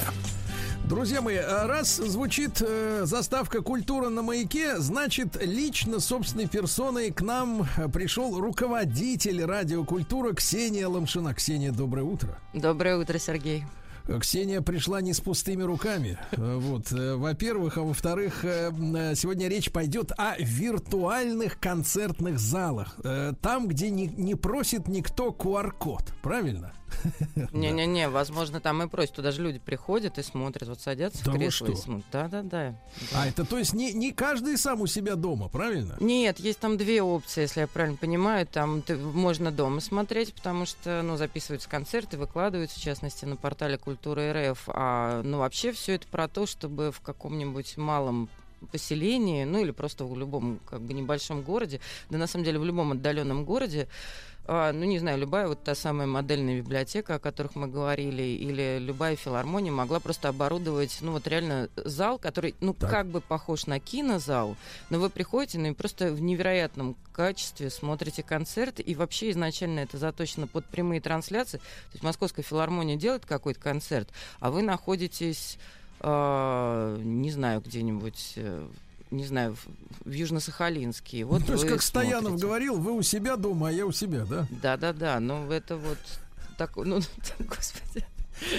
Нет, Погодите, вы, вы у но себя тихо- в театре, а мы у себя в театре. Вот да, то есть, то есть это все, это не запись, правильно я понимаю? Это Ну вот две истории. То есть это может быть прямая трансляция, если вы так решите и хотите, если у вас часовые пояса, да, чтобы людей ночью не гнать. А можно, конечно, просто, видимо, и запись поставить. Но и одновременно есть такая же опция, что ну, на каких-то порталах, ну, как Культура РФ в частности, да, все эти ну, концерты, которые участвуют во всем этом, вот, они выкладываются, и тогда уже и вы, Сергей, сидя на диване, не напрягаясь, м, с чашкой чая, можете посмотреть.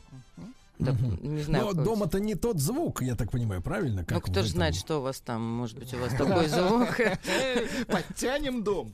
Вот, не, ну это, конечно, немножко другое, да. Но вообще изначально задача в том, чтобы вот в маленькой библиотеке или еще где-нибудь, вот, люди могли прийти в зал и посмотреть. Ну вот есть же такая, она модная форма у нас сейчас э, Так. в Москве, когда в кинотеатрах транслируют, ну, кстати, там, ну, спектакли театра «Глобус», да, лондонского. И очень многие ходят. На самом деле, билеты все проданы. Я ходила на Камбербече, Гамлет. Это было классно. Ну, то есть это прям была прямая трансляция, прям на самом деле прямая трансляция. Ну, и... Скажите, кста- кстати, Ксения, а как и на наших э, представлениях богоугодных, все равно звенят телефоны у зрителей?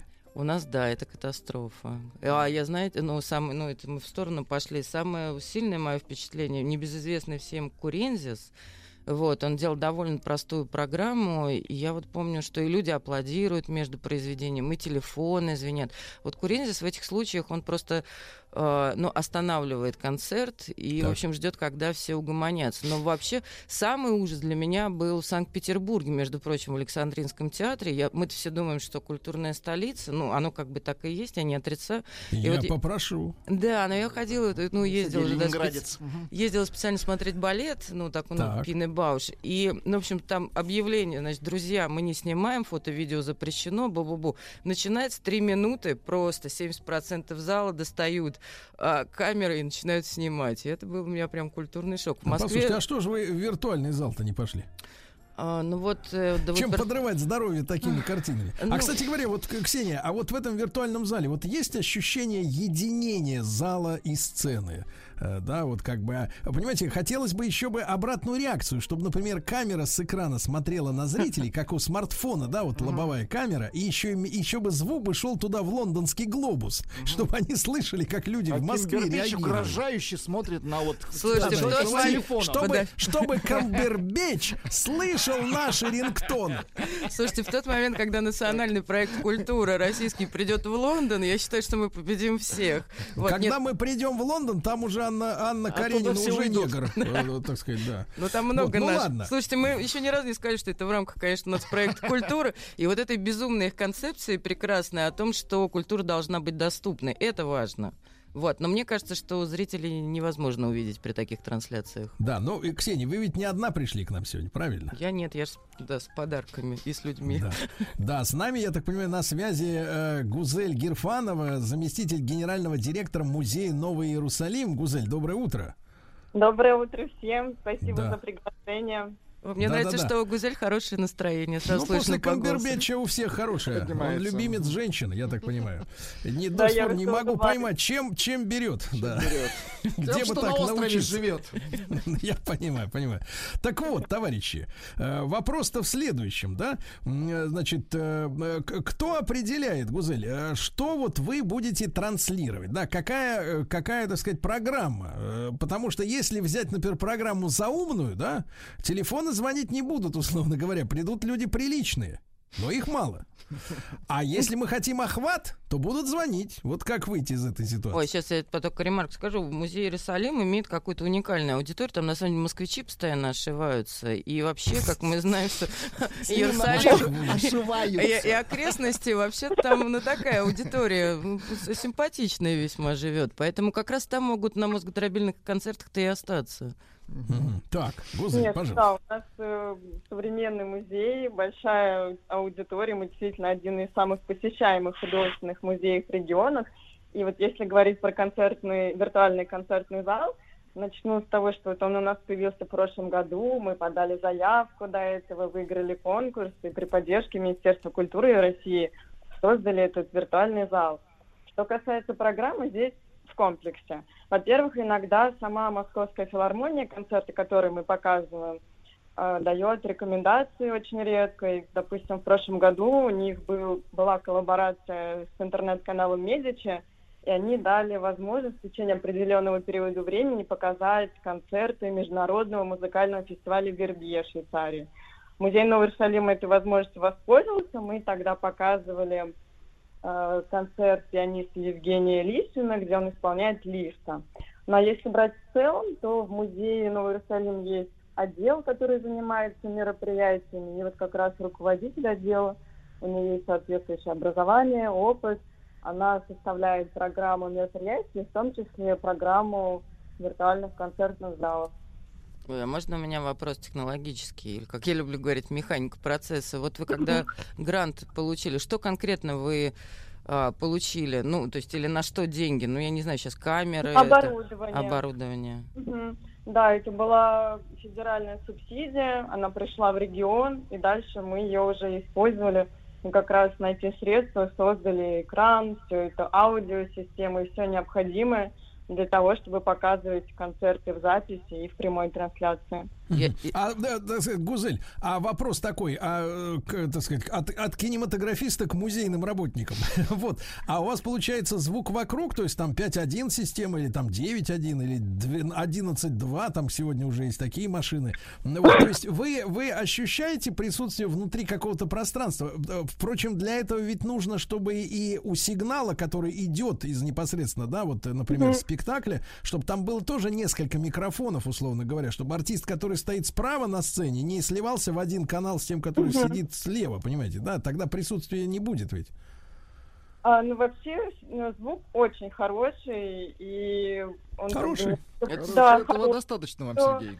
Знаете, Я понял, это как- затыкаюсь.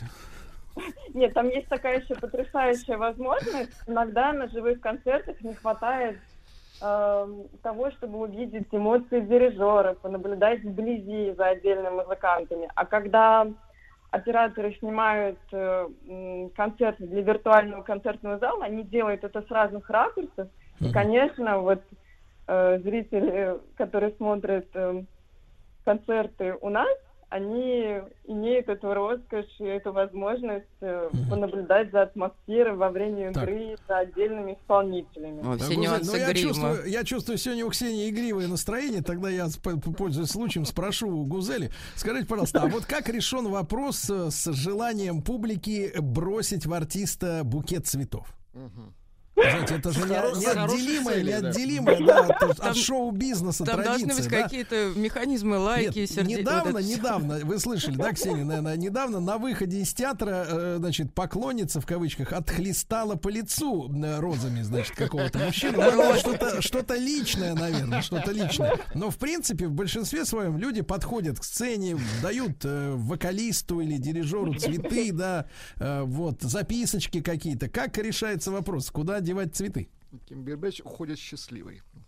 Я думаю, что можно цветы оставить себе, порадовать себя. А если очень понравился концерт, который прошел в прямой трансляции, можно написать, наверное, в соцсети э, филармонии или э, портал культуры РФ. Они там все очень читают и будут только рады. Ваш Сергей, вот вы они правы. получат. Вот вы правы. На самом деле все филармонии ждут отзывов. Вот если бы вы посмотрели, наконец, на диване, зашли бы в филармонию написали, вот я Сергей Стилайн, страшно мне понравился вот концерт э, романсов, там еще. И чего-нибудь. отправить Из открытку Тюмени, да. цветов. Представляете, как- каково это было для них? Это почти как портфолио серьезное для художника.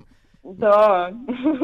Да класс. Слушайте, Гузель Руслановна, скажите, пожалуйста, вот я точно знаю, что у вас проходит, например, фестиваль классической музыки, я даже была два раза, мерзла, мне кажется, вот он где-то вот приближается к нам, этот фестиваль. А вы вот эту обратную опцию даете, вот у вас идет фестиваль, а вы раздаете трансляцию. Вы так- А, да, вы говорите про наш э, Open Air фестиваль Да. классической музыки «Лето музыка музей», который мы проводим с областной филармонией. А, Ну, поскольку виртуальный... У нас в разные годы этого фестиваля прямые трансляции шли на телеканале 360, в соцсети ВКонтакте. Пока у нас не было опыта трансляции другим виртуальным концертным залом, но и для нас это ну, относительно новый продукт. Возможно, в будущем мы попробуем это. Но я думаю, что расстраиваться не стоит, потому что вы уже сами упоминали портал Культура РФ, где вот, филармонии со всей страны э, часто делают прямые включения со своих концертов. И это действительно очень здорово, и чувствуешь какое-то Да. присутствие. Гузель, а вопрос-то все-таки повис в воздухе. Кто же определяет репертуар, да? Э, Значит, э, шутки шутками, да? А вот кто определяет репертуар? Можно ли, например, э, ну, посмотреть концерт блистательный там 90-го года Дитера Болина, например, у вас?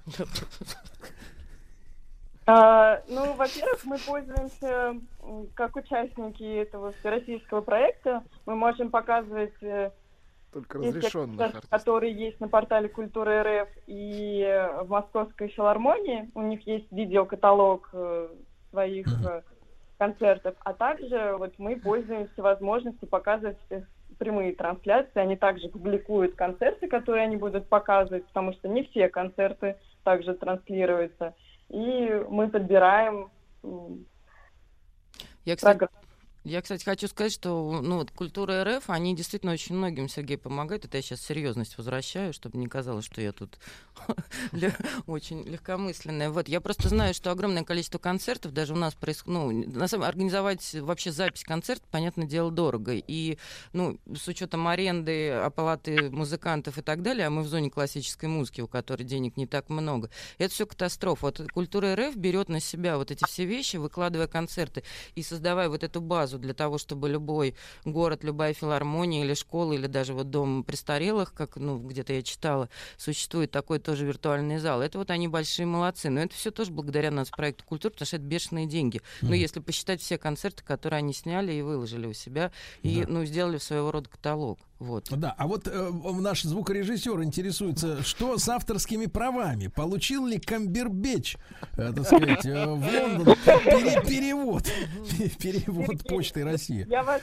отдельно благодарю за этот вопрос, потому что это на самом деле очень важно.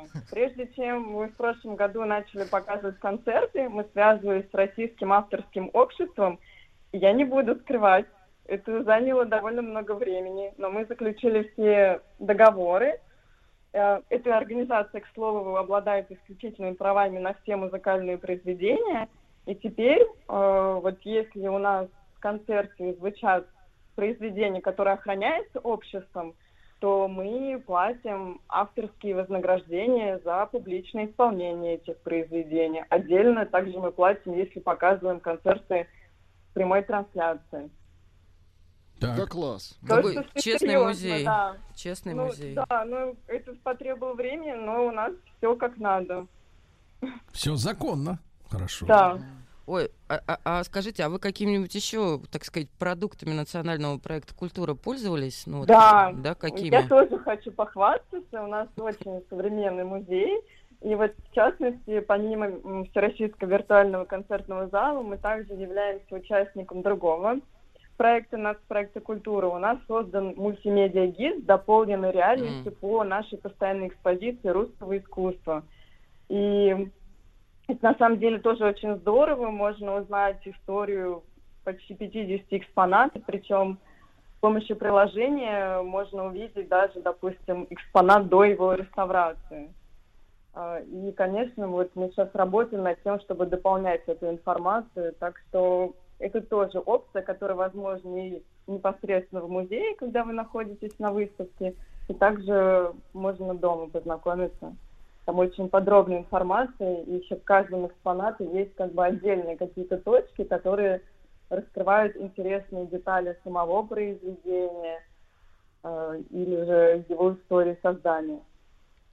А мы, кстати, как-то изучали с Сергеем в предыдущем эфире приложение «Артефакты», там вот как раз можно было посмотреть. Это вот туда все и собирается, мне кажется. Я, правда, не Да, знаю, да, да, Сергей именно. пользовался ли этим приложением? Вот. Пользовался? Да, каждый вечер, наверное, какой-нибудь новый экспонат. Он там Дитера Булина искал, да. В артефактах. Это на портале культуры РФ нужно. Пользовался, пользовался, да. Все в порядке. Все законно. Нет, я на самом деле очень рад, потому что приложение чудесное. Ой, а, ну, на самом деле, поскольку Новый Иерусалим очень-очень близко от Москвы, вот, и все туда, ну, я на полном серьезе думаю, многие ездят, а у меня друзья там им- имеют дачу, поэтому я регулярно посещаю. Вот скажите, что в ближайшее время нужно пойти и посмотреть в музее? А Вы же просто проекты музей в общем очень рекомендую семьям с детьми посетить наш детский центр «Экспонариум». Он новый. Э, В отличие от остальных экспозиций, дети там могут очень многое что трогать, интерактивно, могут почувствовать себя звонарем, э, управлять лодкой и не только. И даже если вы были в этом детском центре, у него всегда есть такая обширная программа мастер-классов и занятий для детей, то есть для детей разного возраста скучно не будет. Есть наши постоянные экспозиции, а еще у нас до декабря идет потрясающая выставка Константина Горбатова «Приближая красоту». Это художник, который писал в технике импрессионизма, и у нас собрано более ста работ из разных музеев, в том числе Третьяковской галереи, Русского музея, частных собраний.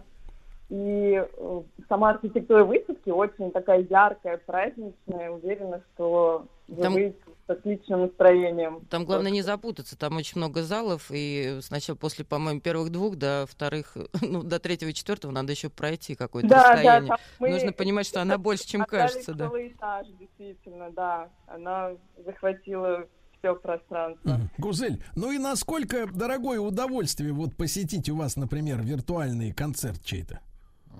Вообще большинство э, концертов мы делаем бесплатными э, для посетителей. Единственное, надо ну, в наше время забронировать билет. Э, иногда мы делаем, особенно если это концерты культур, портала Культуры РФ, они всегда бесплатные. А Если иногда мы делаем платные концерты, если это прямая трансляция, но там цена составляет 100 рублей. Я думаю, это довольно доступная цена. Да и Камбербэтч, мне кажется, нормально поднялся на этом. Да. Ну, По, по всему миру катали Камбербэтч-то. Да, через оптику.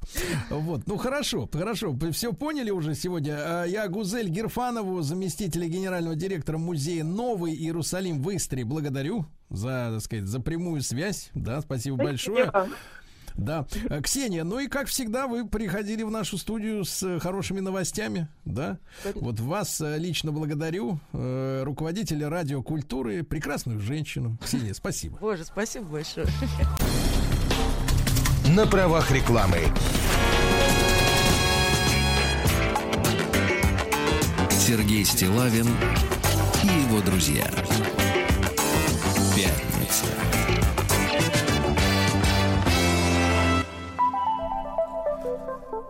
На лайте. Да, друзья мои, это пятница. Ну и уже второй раз в этом году мы будем встречаться с вами в эфире с Антоном Дмитраковым, генеральным директором коллекторского агентства «ЭОС». Антон, доброе утро. Доброе утро, Сереж, доброе утро. Вот видите, как у нас с вами кучно, кучно идем, как говорится, да? Вот, да. Э, Антон, но у нас сегодня есть вопросы, как всегда, и там по финансовой грамотности населения, да, и о том, как грамотнее выстроить, основываясь на ваших советах, э, вопрос с погашением долгов, да? Но, может быть, начнем с легкого вопроса, такого с произвольного. Я вот, знаете, задумался, что э, одна из проблем, которыми сталкивается коллекторство, да, в целом, это, э, ну вот, неблагозвучное, мне кажется, само это слово. Оно пришло к нам из английского языка. Вот, обозначает, соответственно, такие уже устоявшиеся на Западе, я так понимаю, институты, да? Но Мгм, в, русской, в русской среде совпадает, к сожалению, с, тем, с теми словами, которыми оперирует Мосводоканал, например, да? Да, Мы же все ну- понимаем, что такое коллектор, куда, значит, все это стекается. По И тем вот вы- колодцам, по которым мы ходим, да? Да, и, и вот это вот ассоци... и как бы вот на эмоциональном именно уровне, ассоциативном, мне кажется, вот здесь есть некоторая филологическая ошибка. Вы знаете, я придумал для вас новый, хороший и очищенный от вот этого филологического бэкграунда термин. Предлагаю Так. называться, например, финансовые санитары. А? Замечательно. Я буду использовать, Сереж. То есть я как только буду приезжать в любой город, только что из Иркутска вернувшись, вот э, буду теперь более тонко освещать и называть себя таким вот санитаром, ну не леса, конечно же, но... Нет, нет, не лес, всего- мы же не деревья все-таки. Да. Хотя некоторые поступки, некоторые поступки дают так, в общем-то, такие подозрения, бросают тень, да. Такой финсан, финансовый Да. санитар, да. Так вот. Антон, да, мы, значит, соответственно, тема долгов, кредитов и методов возврата. О методах мы отдельно еще поговорим, да. Вот, людей будоражит. И в прошлый раз э, мы рассказывали о коллекторах и о мифах с ними связанными, да.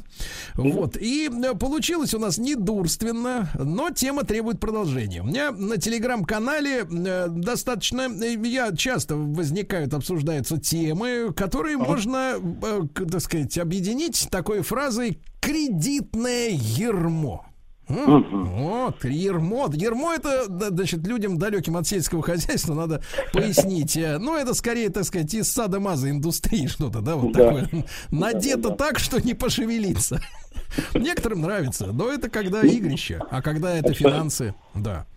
Люди Или берут собственный бюджет, кредиты, да. да, плохо оценивают свои возможности, попадают в кабалу, а от кабалы, товарищи, прямой путь к статусу проблемного должника и всему букету проблем, которые ему сопутствуют.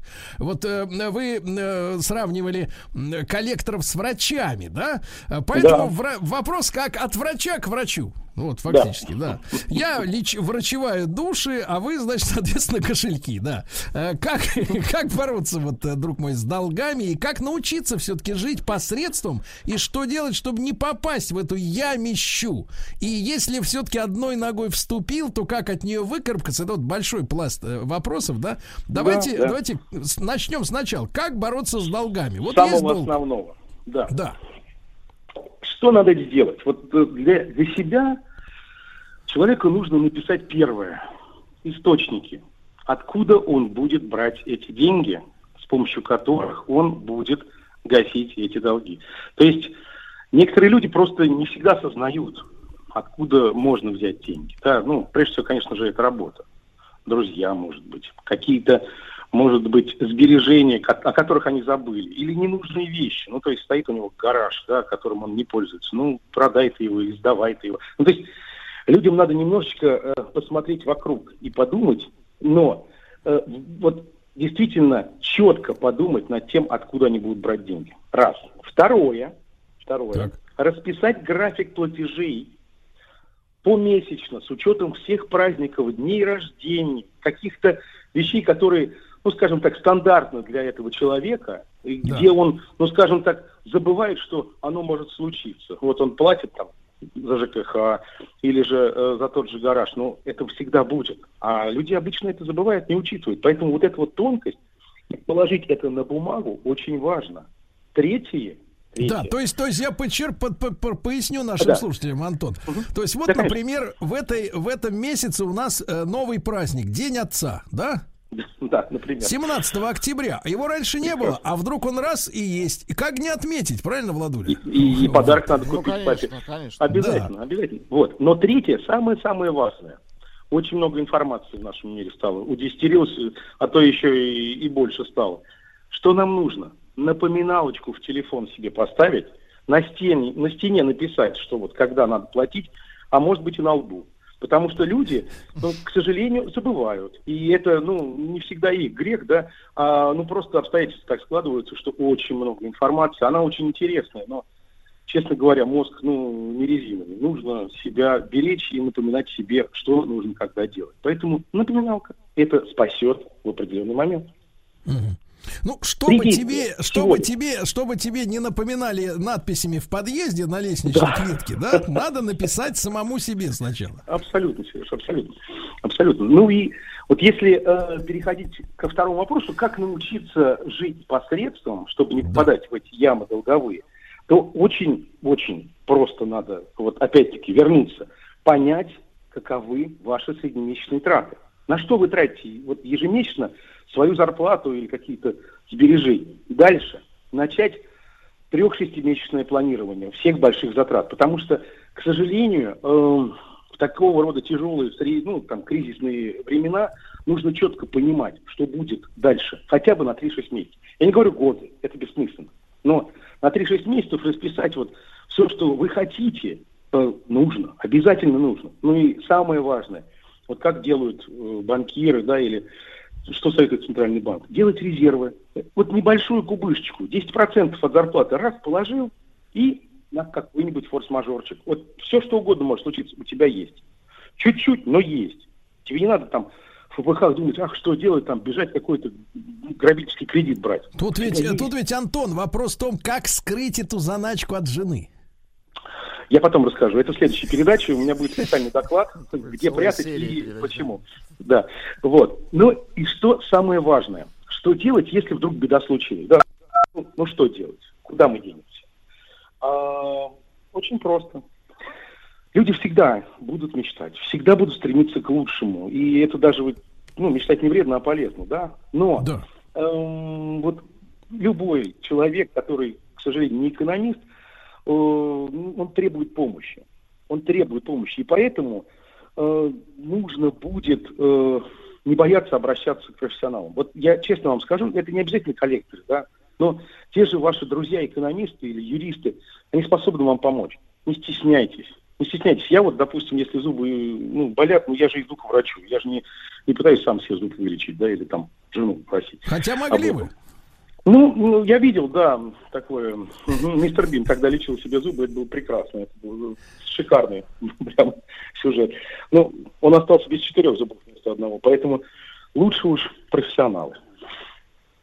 Да. Профессионал. Друзья мои, я напомню, что с нами сегодня на связи Антон Дмитраков, генеральный директор коллекторского агентства ЭОС.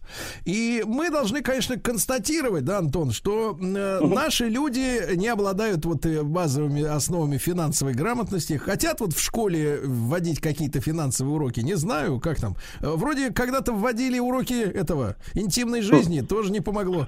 Вот, вот. Но э, кредиты, кредиты они оформлять спешат. Почему? Потому что банковская реклама, она сладенькая. Тебе показывают, показывают только плюсы, правильно? Взял, и уже у тебя хата. Взял и машина. Взял и телефон. Да? А в тени-то остаются, так сказать, э, как напряги, да? И большинство Да. наших сограждан люди не богатые. Они не считают деньги свои, не считают, да. Потому что, как есть поговорка, живем один раз, правильно?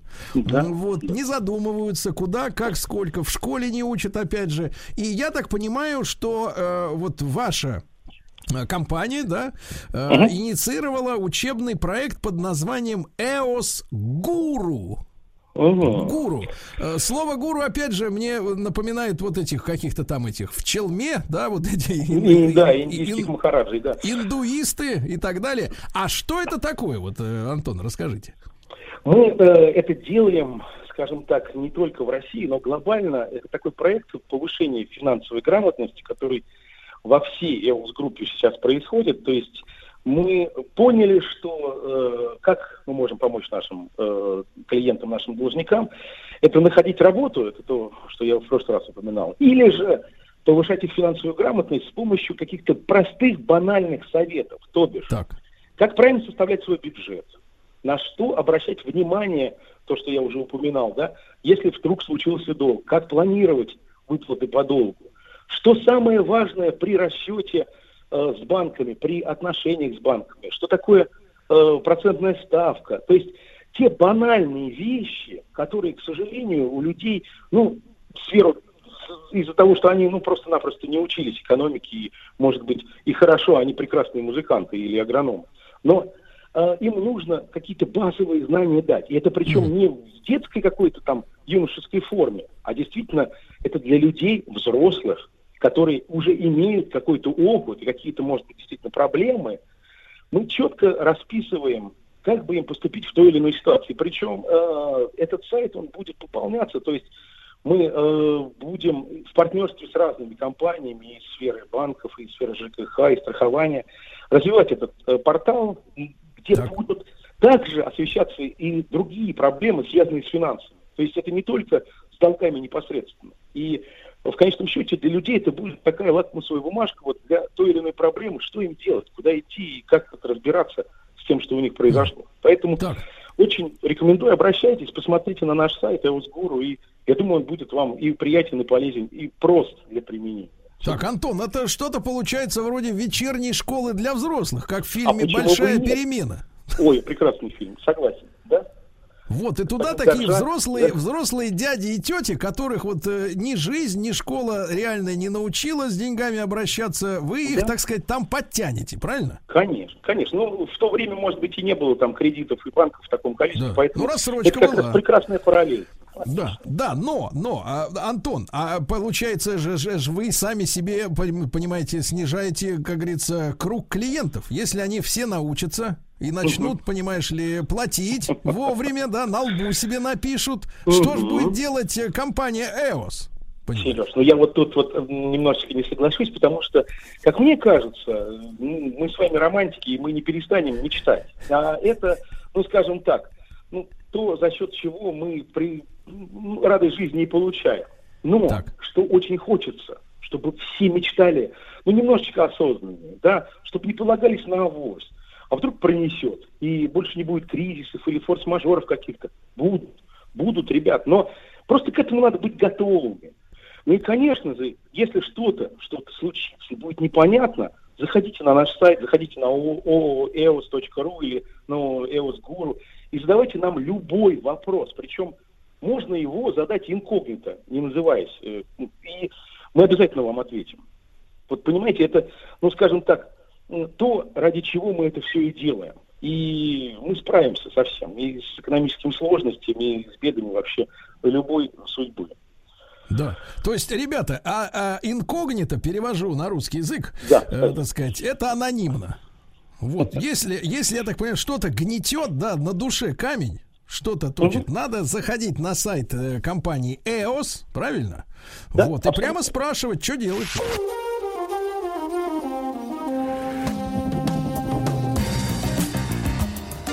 Сергей Стилавин и его друзья.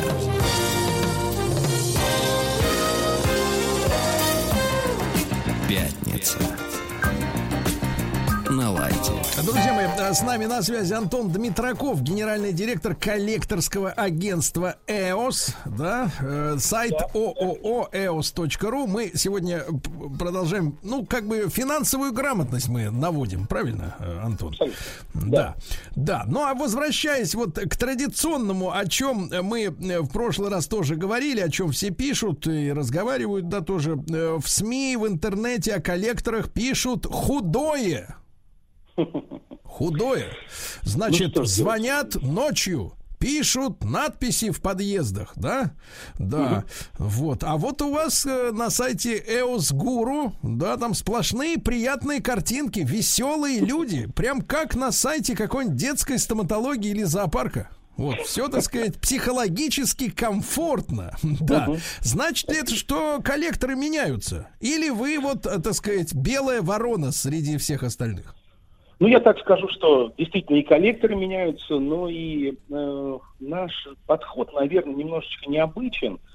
Вот в какой-то степени э, то, из чего получилась компания EOS, это, скажем так, часть Otto Group, э, это не из кредитования как такового, а из э, каталогов Otto, когда приходилось собирать сумки или же туфли, которые не подошли. То есть, по большому счету, у нас не было тогда идеи ростовщичества и какого-то ну, желания кредитовать людей. Поэтому и сама мысль о коллекторстве, она вот в нашем понимании, она благая. Помочь людям или же вернуть что-то, да, как в те времена, когда были каталоги, или же выпутаться из этой сложной ситуации, потому что по большому счету, вот насколько я уже занимаюсь этим 15 лет, понял, ну, досаждая человеку, напрягая его, делая какую-то проблему для него, ты ему не поможешь, и деньги не получишь быстрее. А действительно, вразумив и найдя ему какой-то источник дохода, работу, сделая его более финансово грамотным, ты действительно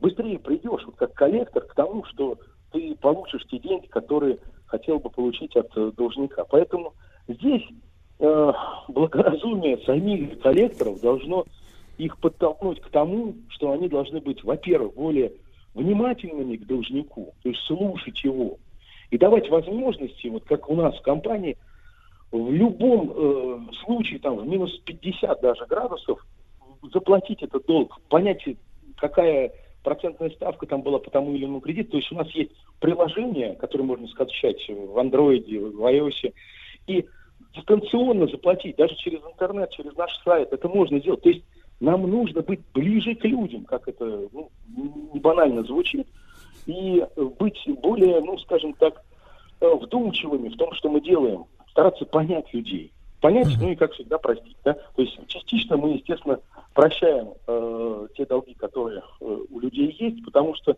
если они платят вовремя, платят аккуратно, хорошо, мы с удовольствием делаем прощение, дисконты, и это действительно э, людей радует и помогает им быстрее избавиться от долгов.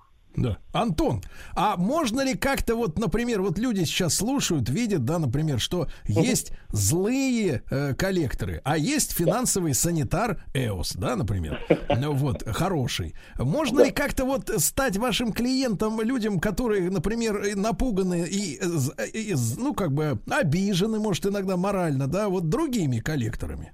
Или сегодня такого нет механизма Пока перехода? нет, пока нет, пока нет. Мы думаем над, над тем, чтобы действительно создать какой-то такой э, вариант, чтобы люди обращались, вставали в очередь э, у банков, если у них там или у каких-то других коллекторов, для того, чтобы мы могли их выкупать. Но пока это сложно с точки зрения именно даже законодательства, Сереж.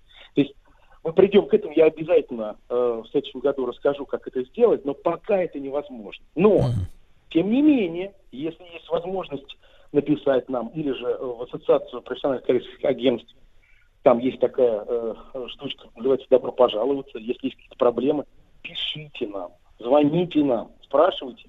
Мы с удовольствием поможем, даже не нашим клиентам.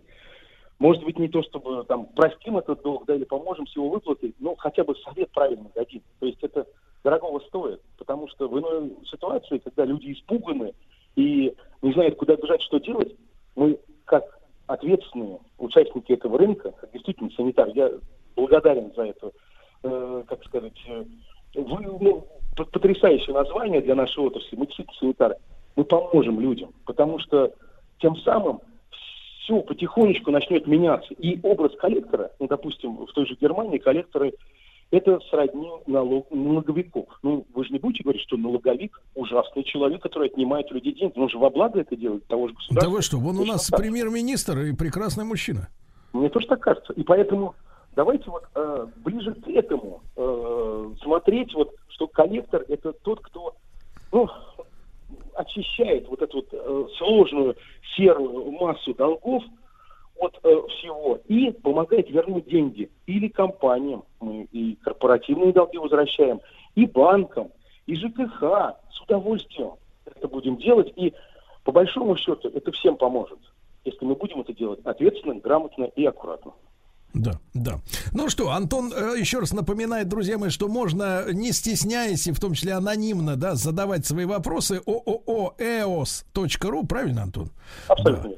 Вот, не бояться, вот, и, и хотим сказать спасибо Антону за то, что он занимается важным делом, санитарией, правильно? Вот, санитарией, вот. И, так сказать, в том числе и в головах, правильно, в головах. Друзья мои, Антон Дмитраков, генеральный директор коллекторского агентства «ЭОС» был с нами на связи. Э, Судя по всему, это были приступы тревоги. Что? Страха, синдром паники. Могу прописать успокоительное. Эй, взгляни на меня. Я что, на паникюра похож? Ну, так. Я так похож сразу. на паникюра? Стыдиться вам нечего. Любой невропат... Тебя что, выперли с ветеринарных курсов? У меня был инфаркт. Кардиограмма не подтверждает. Мужчина. Руководство по эксплуатации. Мужчина в студии, друзья мои. Это Здрасте. никто иной, как Анатолий Яковлевич Добин. Да, здравствуй, Анатолий. Здравствуй, Сережа. Анатолий, Анатолий. Да-да-да. Ну Не что же, Анатолий. Да. А, значит, сегодня я слышу, э, и слышу гнусные смешки, э, так сказать, э, намазанной матери. Вот, и понимаю, что что, намазанной? сегодня речь пойдет о таких, как вы. Нарциссическая мать и ее Вообще мимо. Это не я. Как-то взошел на броневичок наш Так. Владик, вы Да. мать э, на мать накиньте уздечку, не мешайте. так Не сказать, могу, не имею права. Ослаблять будете по команде. Это чужая мать. Так, док. Я матерь.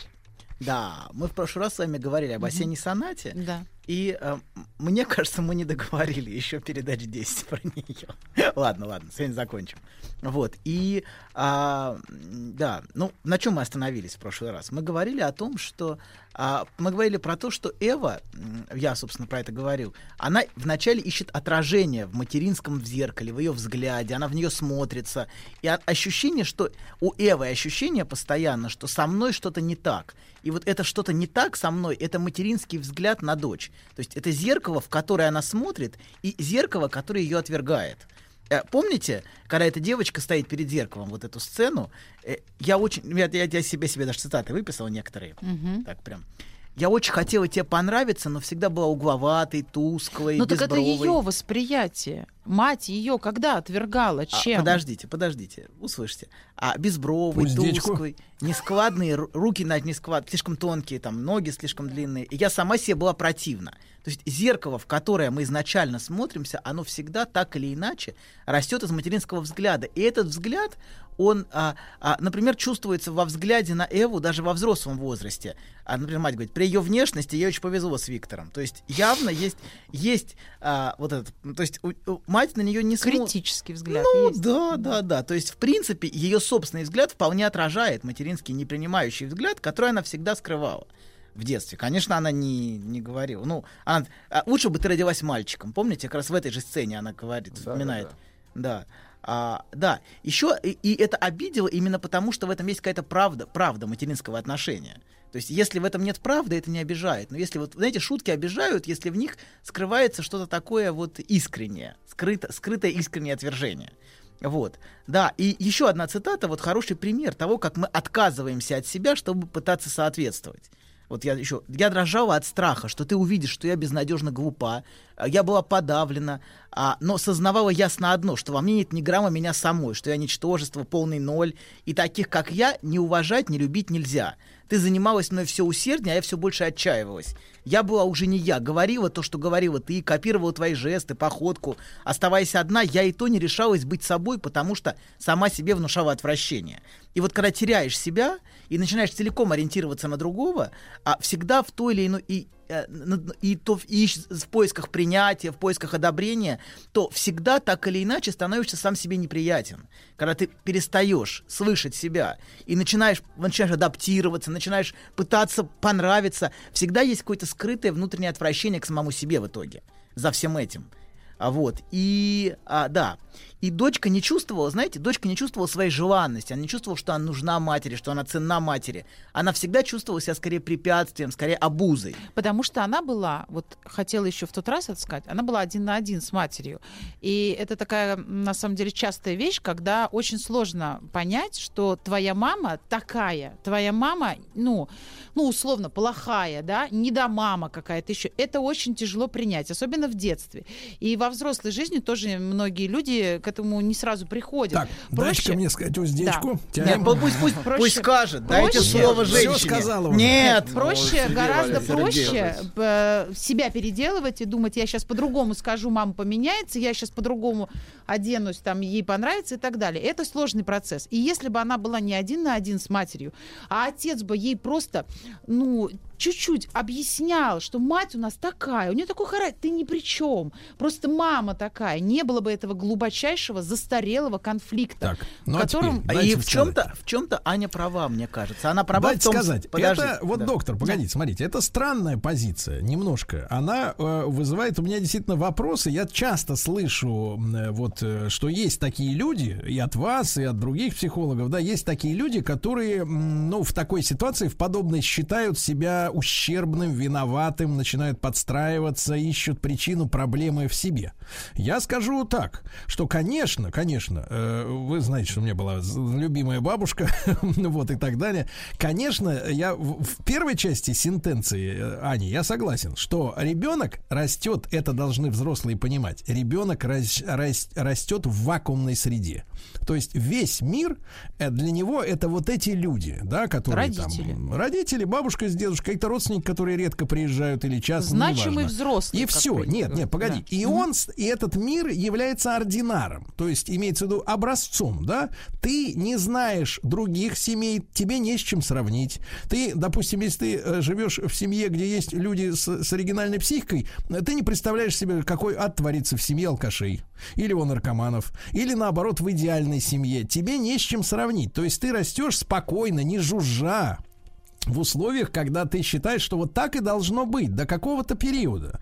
Потом, я, я расскажу свой опыт, да, потом ты э, становишься подростком, ты попадаешь в гости к другим людям, например, уже, в- ну так, ну, когда тебе уже, ты уже можешь соображать, да, начинаешь оценивать, сравнивать, и действительно закрадывается сомнение, а, а почему, ну, когда у тебя накапливается опыт, да, количество этих по- походов в гости там к каким-то людям или пребывание там, и когда ты понимаешь, что есть некое большинство, которое живет иначе, а в твоей, например, семье какие-то вещи устроены иначе, по-другому, да, вот тут ты начинаешь задумываться. Но это абсолютно для меня странная трактовка, что человек начинает навешивать на себя вину за то, что так происходит.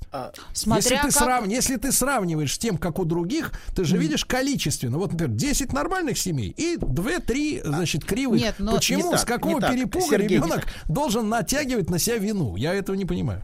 Смотрите, то, что, говорит мнение. Аня, то, что говорит Аня, она, в этом есть очень глубокая правда. Ребенок не может принять несовершенство Да. родителя. Ребенок Для берет. тебя мама то есть, идеал. Когда вы берете на себя, вы тем самым защищаете родителя. вы Конечно, говорите, В каком возрасте, Аня? Вот Погодите, даже а сейчас, возрасте? даже сейчас. Вот у меня сейчас есть определенные, ну, у меня все хорошо с мамой, да, но есть какие-то конфликты а, такие бытовые. Я стараюсь, чтобы она мне там какие-то вещи не говорила, мне они неприятны. И каждый раз я просто не могу принять, что она не перестанет это говорить. Да, Она и даже- всегда будет это и даже говорить. Эва в фильме говорит, и зачем я, зачем я, зачем я ее выгнала? Вот она, помните, Да, в конце, да. то есть она берет на себя вину, Конечно. чтобы защитить связь с матерью. Ты не можешь принять, что твой родитель, не ну, он ужасный, плохой. То есть самые, самые плохие Любое родители нуждаются, нуждаются в том, чтобы ребенок защищал. Но он должен защитить родителя внутри себя. Он должен сохранить его в качестве родителя. И для этого он говорит, что я плохой. И берет всю плохость на себя. Вот маленький ребенок попадает в семью, да, другую, как вы говорите, даже маленький, там, в 7 лет пришел в гости, и там такая любезная, ой, добрая мама, которая с ними играет. А, например, твоя мама дома с тобой не играет. И ты думаешь, ой, а он-то тоже такой вот миленький, он мамочку целует, а я не целую свою. Почему а же может быть, такой-то? если бы я поч- Не, целовал, погодите, погодите, ребята, давайте играли, в психоз-то понимаете? не сваливаться. Это не Вы- психоз. Сергей, вы Да тоже правы. что- да потому что это Сергей. неправильно. Да надо ребенку А вы знаете? объяснить Но вы не А можете всё. ему это вот, объяснить. Сергей, вы правы, вот ключевое. Надо ребенку объяснить. И тут должен быть еще один взрослый, который в этой истории, заметьте, он вообще Да. устранен, хотя он с ними жил. Да. Это отец. Отец. Он должен обязательно участвовать. Он должен объяснять дочери как-то бы. И тогда он приоткрывает мир чуть-чуть ей, и ей становится проще. Она понимает, у нее конфликт этот притухает, она взрослеет. Эва же не выросла абсолютно. Аня, ну как вы Абсолютно. можете сейчас признаваться, что вы до сих пор испытываете какие-то с этим проблемы? Если вы Я- взрослый человек. Я ну. взрослый человек, я с Ну. этим Так это и работаю. есть, так это и есть быть взрослым, чтобы Да. признаваться, что ты испытываешь проблемы, а не в том, чтобы Мне кажется, имитировать, имитировать. Это, это, давайте Да. эту мантру. Первый раз- путь к избавлению от алкоголизма сказать, что ты алкоголик. Абсолютно. Но это чистая правда. Не, am- Давайте. я совершенно не согласен. Папаша, все, времени нет, возвращаемся. Стоп, это серьезная тема. Да. Куда мы торопимся? Куда ты, куда ты У торопишься? нас Ну, еще 100, один эфир 100 поговорим. пунктов, Ты 100 уже опоздал пунктов. на свой самолет в Сочи. 100, Всё 100 уже, пунктов улетел нас ждет. давно. Давай. Давайте, Значит, ладно, нет, хорошо. давайте, я вам скажу честно. Да. Это по- показывает, что человек не может решить внутри себя элементарную проблему. Проблема в следующем. Да, надо мир увидеть таким, какой он есть. Хватит его воспринимать иллюзорно, что он должен быть идеальным. Это столкновение с неидеальным миром. И ты понимаешь, что все не идеально. Что тут на себя Комплекс вешать Бога. за, за весь мир вину? Ну, Тебе кажется, этого. что если ты сейчас чуть-чуть поменяешься, Это вам и мир кажется, а мне не поменяется. кажется. Ну, Нет, а мне кажется, что надо изменить мир, ну вы взрослее меня. Карапуз три года, да, я понимаю, да, изменим мир. Возвращаемся, хорошо. Возвращаемся, значит. Мы остановились на том, что дочка никогда не чувствовала своей желанности. Вот, и она чувствовала себя скорее препятствием, обузой, нагрузкой, ношей, от которой мать хочет избавиться. Вот то, что она сама ощущала внутри себя. Вот. А ее мать ее боялась, она очень боялась захвата. И она боялась, что дочь сожрет ее жизнь. И поэтому все время отгораживалась. А она такого не говорила там. А это чувствовалось во всем этом. Она ее боялась, это да. Щас. А боялась она Подождите. из-за закрытости. Я- мать, подождите. Мать, мать говорит, я опасалась твоих притязаний. То есть я хотела сохранить свою жизнь. Она, она в комнате была, она была одна. и Она не хотела в эту жизнь впускать никого. Ее больная спина, которой она отгораживалась. Она очень... Многие матери очень боятся своих детей. Они боятся этого захвата, потому что ребенок очень требовательное существо. И мать, которая сама не выросла, которой нечего дать своему ребенку, а ей в реальности нечего было дать. Ей самой не хватало любви. Она говорит, я сама нуждалась в любви. Мне самой не хватало. Она может только имитировать. Вот то, что она Да. делала, это имитация, в которой не происходит реального контакта, реальной встречи. И эта имитация лучше всего чувствуется в сцене с Хеленой. Помните, когда она приходит к Хелене? И вообще дети всегда чувствуют фальшь, хотя они никогда не скажут об этом. Но они всегда чувствуют. И вот мать, с одной стороны, играла в мать, имитировала присутствие. То есть, знаете, есть присутствие, которое на самом деле отсутствие. То есть в, этом, в этой имитации сцене с Хеленой, она же на самом деле отсутствует. Но она пытается изобразить свое присутствие, свое участие. Вот. И, а в реальности она всегда убегает. Вот то, что она делает, она убегает от контакта, от встречи. И мать всегда давала двойной посыл одно, одно словами, я люблю тебя, моя милая девочка, я по тебе скучала, я всегда хотела к тебе приехать, вот это все, что она говорит. Но глаза говорят другое, вот она сама, дочь говорит, глаза у тебя всегда говорили другое, то есть ее речь всегда была, ну, а, фальшивый мне не нравится это слово, хотя в смысле вот э, музыкальной игры, наверное, вот учитывая, что она пианистка, слово фальш тут звучит. Вот. И на эту речь ребенок никогда не мог опереться. То есть он не мог доверять слову. Если слово расходится с ощущением, ты начинаешь теряться в этом. Это вводит. То есть, если ты хочешь верить родителю, вы сказали, что родитель всегда хороший, всегда говорит правильные вещи. С другой стороны, ты чувствуешь что-то не то внутри себя. И ты начинаешь сказать, что с тобой что-то не так. Вот, вот отсюда это растет во многом. То, о чем вы сказали только что, это ощущение, потому что оно расходится. Ты чувствуешь, тебе говорят одно, Тебе говорят что-то, а ты чувствуешь другое, и, наверное, это внутри меня что-то не так, и человек начинает терять контакт со своими ощущениями. То есть он перестает опираться на то, что, ну, как бы он не может это совместить. Это не складывается в одну картину. Вот. А я всегда чувствовала, что ты кривишь душой. Я никогда не могла это тебе сказать, но я всегда это ощущала, говорит, значит, ее дочь. Вот. И этот их разговор, если говорить о причинах, это поиск настоящего контакта. Она ищет этот контакт, потому что а, а, а не игры, не взаимной имитации отношений, как в начале, помните, мамочка, доченька, все обнялись. Это Да. все имитация. Вот. Она ищет настоящий контакт. Вот. И а, да, потому что имитация оставляет тебя очень одиноким в своей боли. Этот фильм для меня об одиночестве в боли. Вот у каждой своя огромная боль, и каждая в этом очень одинока. Вот, да, два, две трагедии. И, Да, и, матери, два- и в том они не и встречаются. Да, понимаете, они да. в этом одиночестве не встречаются. То есть они остаются, то есть в фи- в фильме они встречаются в какой-то момент, происходит встреча. На какой-то момент, и это, и это очень важно, но, но в жизни они никогда не пересекаются. Вот у каждого своя боль. Мать не пересекается с болью дочери, дочь не, мать не впускает дочь в свою боль. Вот. И да. И второй важный момент, это связано с переживанием брошенности. А, да, она говорит буквально вот об детском ощущении умирания, от тоски, от, а от тоски, от боли, от нехватки матери. И это вот то, что чувствует ребенок. Бергман фантастически точно передает вот эти детские, детские ощущения. Она, она говорит, ты была, помните, когда она уезжает, там есть такая сцена, и она говорит, ты была уже в дороге, вот, и я для тебя больше не существовала. Вот. Мне казалось, что вот-вот у меня остановится сердце. Или разорвется от боли. Всего пять минут, как ты уехала, как же я выдержу эту боль? И папа гладил меня по голове, а, говорил, хочешь в кино или мороженое. Вот. Но мне не хотелось ни в кино, ни мороженого, я умирала. То есть папа, нас, папа ее поддерживал. У многих не было даже папы, который гладил по голове. В нашей стране очень многие девочки, у них не было даже этого. Вот. Но, тем не менее, это не помогало, потому что он, он очень слабая фигура, как вы сказали. Да. Он не может ей дать. Он не может ей дать свое желание, свое присутствие. Это пассивный объект. Пассивный и слабый объект, который тоже устремлен на, а, на Шарлоту. Он тоже смотрит на мать. Вот, и ждет от нее чего-то. Вот. Короче говоря, она чувствовала, что мать уезжала, и она не сохраняется внутри матери. Что контакт, контакт разрывается. Что для матери она переставала существовать. Очень важно, что мы чувствуем, что мы существуем в другом человеке. Что она вспомнит. Что даже когда другой человек отсутствует, понимаете, мы сохраняемся внутри него. И это дает нам очень, очень важную опору. А если ребенок чувствует, что мать только и хочет убежать, и на самом деле внутри нее меня нету, а она это чувствовала, что мать хотела освободиться, наконец-то я освободилась. Наконец-то я поехала на гастроли. Вот, с глаз долой и сердце вон. Вот, то это совершенно невыносимо. Она так говорит, перед отъездом ты была чужая. Это значит, а, что я чувствовала, что меня внутри тебя уже не было. Ты, фи- ты физически была здесь, но эмоционально тебя не было. То есть ты уже отсутствовала. Ты как бы целовала, гладила, обнимала, но я чувствовала, что в этом ты уже, ты уже не здесь. Вот. А, да, и, и еще она скрыто говорит, я чувствовала, что на самом деле ты не хотела меня, что я всегда была тебе нежеланна. И, кстати, она в этом признается в смысле Хелены в конце. Лучше бы она умерла. Вот.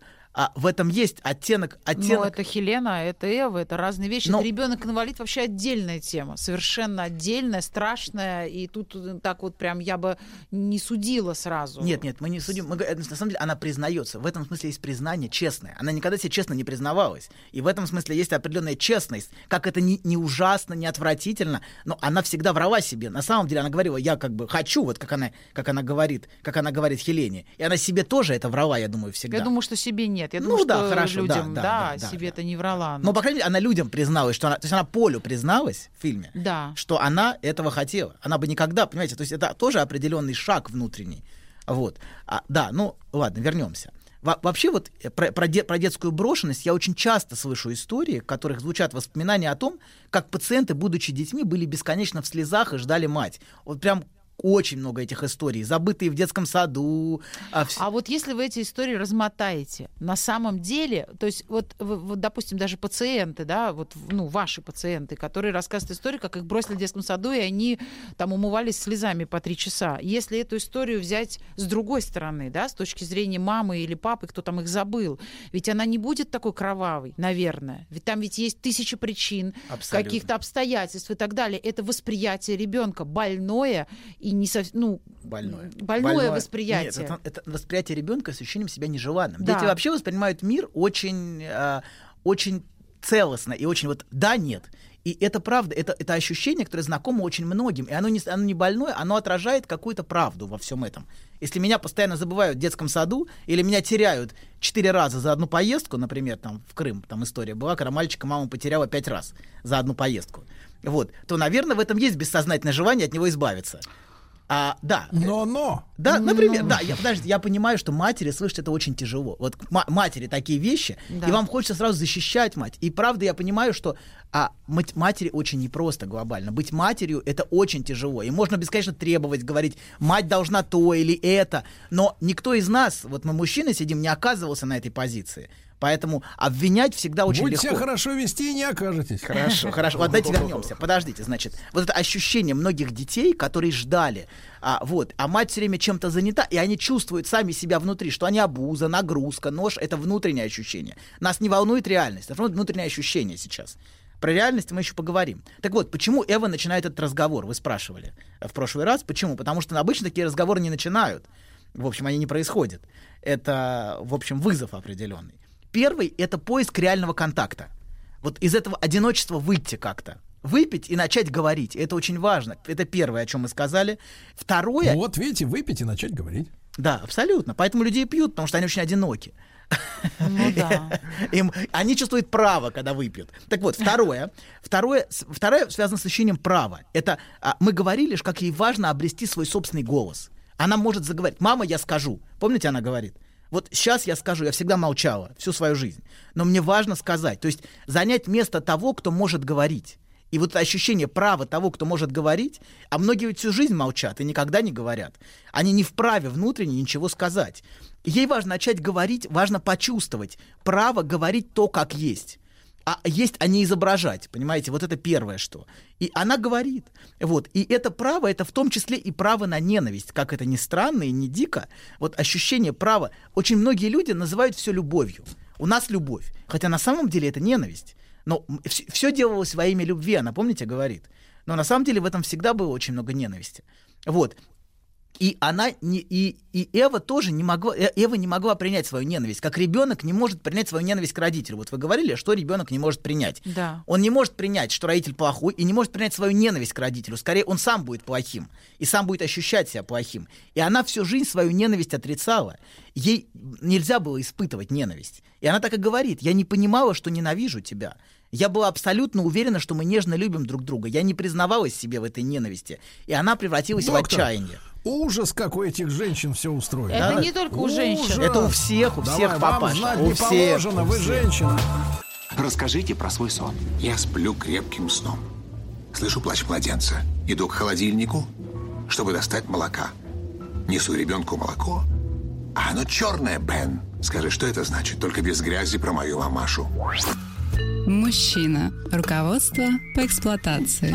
Дорогие друзья, итак, сегодня наш кофейный мечтатель, надеюсь, он опять с банкой пришел на работу. Да. Анатолий Яковлевич Добин, психолог и психотерапевт, хочет убедить нас в том, что система, при которой э, человек, зная, что мир полон несовершенства, и что ему, ну, вот так получилось, достались не самые идеальные родители в жизни, а он все равно, бедолага, начинает говорить, это я такой кривой, а не они все.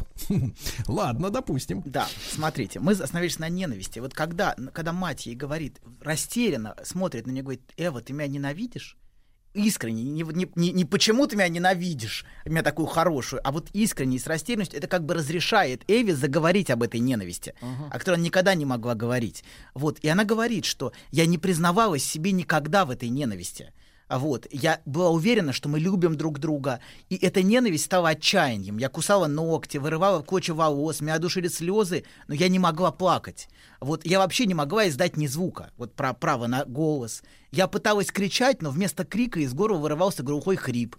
Но меня охватывало еще большее отчаяние, а, потому что я думала, еще мгновение я потеряю рассудок. Вот что здесь видно? Здесь видно, как ненависть к матери, ненависть, которая запрещена внутри. Ребенку нельзя ненавидеть мать, хотя она переполнена ненавистью.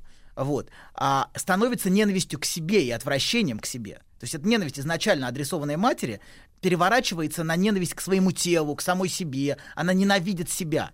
Вот, и становится даже страхом безумия. Вот. И такая ненависть, кстати, очень часто превращается, особенно у женщин, в мазохизм. когда они ищут физической боли, наносят себе раны, царапают себя, вот, чтобы почувствовать облегчение, когда физическая боль как будто приносит некоторое облегчение от боли душевной. Вот. И отрицаемая ненависть, она всегда невыносима. Я вам говорил про фильм «Реквием». Если хотите еще большей жести, чем в «Осенней сонате», посмотрите фильм «Реквием» 2006 года. Вот, а, да, там, там, в общем, я могу вам еще пару, пару подкинуть, еще большей жести. веселых Про мать и дочь, да. Так вот, значит, третий момент. Почему она начинает говорить? А он тоже связан с ощущением права. Тоже. Эва не живет, а существует. Это видно, что она не живет. И у нее нет внутреннего права наслаждаться, радоваться. А многие так всю жизнь живут и ждут разрешения жить от родителей, от авторитетов. И многие так никогда не могут сами занять позицию родителя. Вот. И сами, потому что у них нет внутреннего права на это. И неважно, послушный ты ребенок, а, который оправдывает все время родителей, это я был плохим, или обиженно бунтующий, постоянно выдвигающий претензии и собирающий обиды. Это все равно, а ты все равно остаешься ребенком в этой позиции ребенка внутренней. И взросление — это ощущение права жить так, как считаешь правильным. Не оправдываться, не искать бесконечного одобрения, не искать фигуры, которая разрешит тебе жить. Часто обиды — это способ, как бы, я имею право. Вот ты меня обидел, вы меня обидели, и поэтому я имею право жить. Как будто через обиды люди ищут внутреннего разрешения и освобождения от вины. Они часто чувствуют себя виноватыми, и поэтому говорят, ты тоже виноват.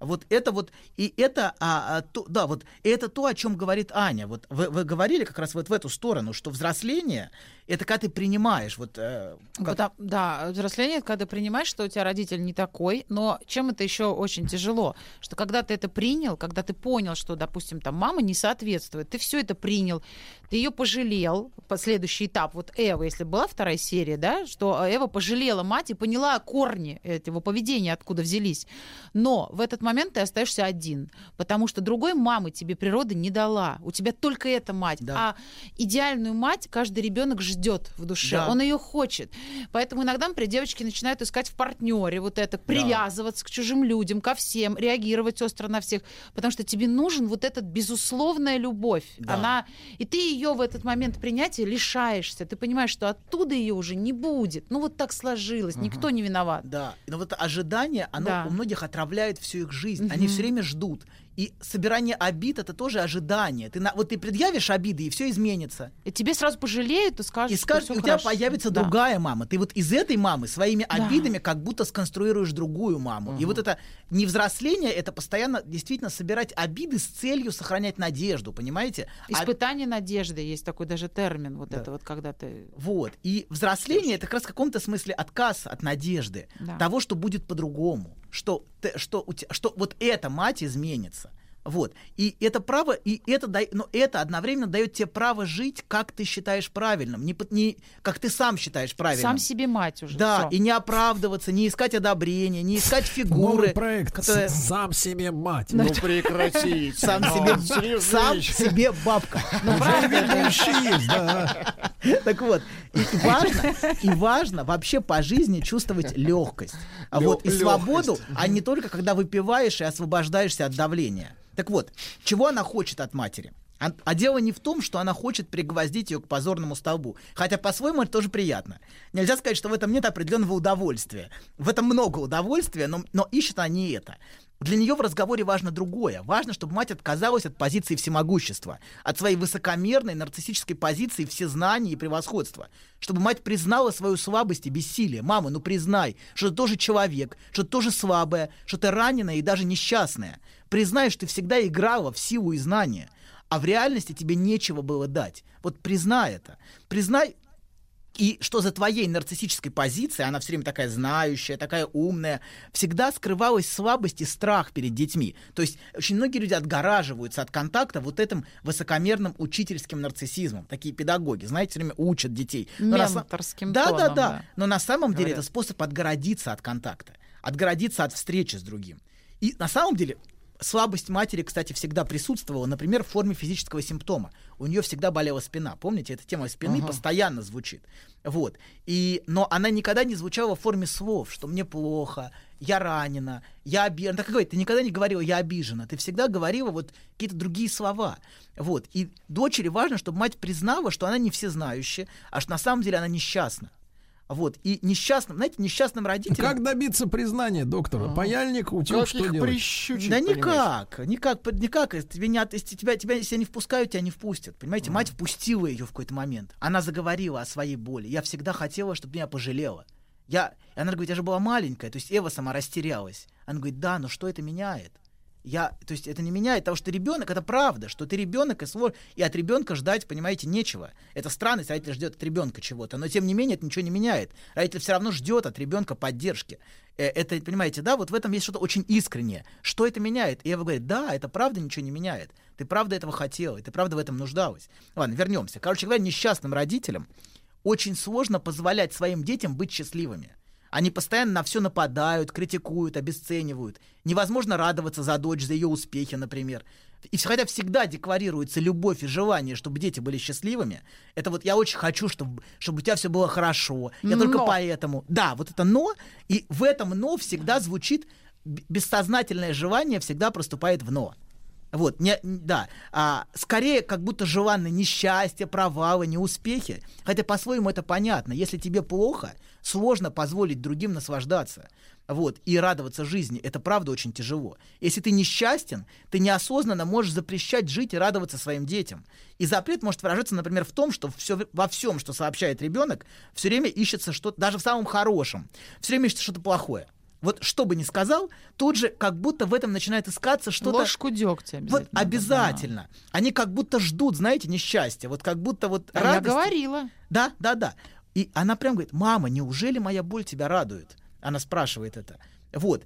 Ты, ты была несчастна и сделала несчастными всех. Ты не могла позволить другим быть счастливыми, потому что сама страдала. И если тебе искренне признаются, например, что ошибались, что боялись, что были на самом деле слабы, что страдали, что самом- самим было плохо, они отгораживаются вот этим нарциссизмом и высокомерием, тебе гораздо легче простить. Очень часто многие обиды уходят, когда тебе признаются честно, что было. Что я на самом деле не могла. Я не могла быть тебе матерью. Пойми. Вот. И давайте еще пару слов скажем про мать. Мать, ее мать искала в ребенке родителя. Она бессознательно искала. Потому чтобы- что она была его лишена в детстве. Абсолютно. И, да, и очень часто вот это мы говорили про парентификацию, про то, что ребенка назначают на роль родителя. Она бывает разной. Мы говорили про разные формы. Вот, вот здесь она искала определенную форму. Она искала, в, в- она искала любящее, то есть дочь искала э, в матери зеркало, любящее, но и мать искала в дочери тоже зеркало. А, но зеркало другого рода. Она искала нарциссическое, восхищенное зеркало. Ей постоянно нужно было восхищение. А, свет мой зеркальце, скажи мне всю правду, расскажи. Кто на свете всех милее? Вот этот образ ее нарциссический. Ей она, она, очевидно, не напиталась в детстве вообще ничем. И этот взгляд она ищет везде. Вот этот взгляд восхищения ей. Вот. И ей он необходим. И мы видим, как мать все время зациклена на отражении. Помните, даже когда она говорит про свое страдание, какие-то про смерть Леонардо, она тут же подходит к зеркалу и смотрит на себя моментально. Вот. И она все время, все время играет. Это тоже поиск зеркала, поиск восхищенного зеркала. Помните, она говорит, а, она говорит, мама, я вот а, опять начала тобой восхищаться. Она стала говорить про игру. Она говорит, значит, не все потеряно. Помните? Да, да, да. Да-да-да, этот момент. Вот, и она непрерывно смотрится в это зеркало. Вот одно красное платье Диор на безутешной вдове в деревне чего стоит, вот это отражение. Вот. И если у дочери вот эта боль отчаяния и умирания без материнской любви и принятия, то а, главный ужас матери другой, мне кажется. Это ужас несуществования. Это то, что в этом зеркале вообще отражения нет. Ка- она так и говорит, меня как будто нет. Помните, она когда говорит про свое детство, она и она постоянно ищет это отражение, потому что не чувствует, что существует. Вот. И только непрерывное восхищение, и, кстати, музыка тоже. Вот музыка ей тоже давала ощущение, что она есть, что она существует, что-то настоящее есть. Вот. И она сама говорит, что у нее ощущение, что она не родилась что она не существует. Вот цитата такая. «Очень многие, кого я знаю, не живут вовсе, а существуют. И тогда меня охватывает страх. Я оглядываюсь на себя». Это мать говорит. И картина не слишком привлекательна. Я не повзрослела. Мои руки, лицо, фигура состарились. Я приобрела воспоминания, опыт. Но, несмотря на это, я как бы не родилась вовсе. Я физически постарела, но эмоционально я не родилась. И таких людей, которые постарели, но не чувствовали, что вообще когда-то жили, что они вообще родились, таких очень много. И вот эти две женщины, они вот в чем-то безысходно зажаты в этих зеркальных отношениях. Понимаете, вот в этом поиске отражения, поиске принятия, и в них как будто нет третьего разрезай- э, разделяющего элемента. Вот это мужчины нету. Отца, Абсолютно. партнера. По- абсолютно. И слабый, слабый партнер у Эвы, слабый муж у этой, и они вдвоем вот в этой, знаете, как, говорит, как- мы как, как будто пуповину не перерезали, говорит она, помните? Метафорически пуповина это не, не только про любовь, и не столько даже. Часто это про безысходную ненависть. Они обе зажаты в этой безысходной ненависти. Вот. И в, в ненависти и в отчаянном по- требовании любви. Они обе отчаянно требуют любви, на самом деле. Да, никто не идет на попятную, они все время чего-то ждут друг от друга. Да, да, да, да. И намертво они вот этим, вот это и есть пуповина, которая их намертво связывает, понимаете? Она ждет, вы сказали, что если бы она могла на отца переключиться, если бы отец Да. был сильнее, если бы он мог дать ей, что ты, я тебя люблю, моя дочка, ты мне желанна, ты мне важна, она могла бы на это опереться. Она бы, конечно, была в войне с матерью какой-то, но это без сомнения. Но, э, но это было бы не так, понимаете, это не было бы зажато, вот они были бы вдвоем вот в этом, в, этом, в этой невыносимой схватке. Вот. И Эва э, говорит, знаете, вот такую фразу, а несчастье матери должно стать несчастьем дочери. Это как пуповина, которую не разрезали, не разорвали. Мама, неужели правда, неужели мое горе это твой триумф? Моя, моя беда, мама, она тебя радует. То есть это тоже про неразделенность, понимаете? Как будто невозможно это разорвать. Вот эта сцепка такая невыносимая. Да, Толик, у меня готов новый проект для вас. Ну-ка. Сам себе отец. Знаешь, забавно, вот выложил тебе все, и вроде как полегчало. Нет, серьезно, будто сбросил тяжесть. Молодец. Я... А вы... Док, спасибо. Мужчина. Руководство по эксплуатации. Так Анатолий Яковлевич Добин, межгалактический мыслитель, дает рецепт. Наши рецепт. мимолетные слушатели спрашивают, просят э, назвать фильм. Осенняя соната. Вот, да. Не осенний марафон. Да. Не, не мимолетные, а подгулявшие. Да, вот Подгулявшие, А- а- да-да-да. Аня еще хотела сказать. Про да, триумф. а, про триумф. Это вот, э, когда она говорит, мама, моя боль это твой триумф, это не триумф, а знаете, это такое доказательство, потому что мать сама в этой боли, на Да. самом деле, в похожей прожила всю жизнь, и когда она видит, что она, э, для нее это естество, то есть так и должно быть, вот оно, ну вот так вышло, для нее это не то, что триумф, а значит, такова жизнь, как бы, вот признание, что такова жизнь, И понимаете? твоя жизнь осмысленна. Что Да, ты страдала, да. это тоже осмысленно, и что да. Да. И ну, когда тебе плохо, тебе правда сложно радоваться за других. Когда тебе самой плохо, тебе сложно, все время видишь недостатки, все время какие-то. И как, как бы будто это облегчение Да. дает внутреннее. Это правда. Правда, что в этом есть облегчение. Если другому плохо, а понимаете, да, если дочери плохо. а Если... Вот видишь, и тебе плохо. Да, да, да. Ты тоже не умеешь радоваться. Как бы Да. вот это вот доказательство своей, своего существования правильного. Вот, Да. вот она м, к чему. Эва Абсолютно. просто на пути осознания. Абсолютно, да. И да, что? И про мужчину еще пару слов. Мужчина в этой реальности, вот в этой женской реальности, это очень слабая фигура.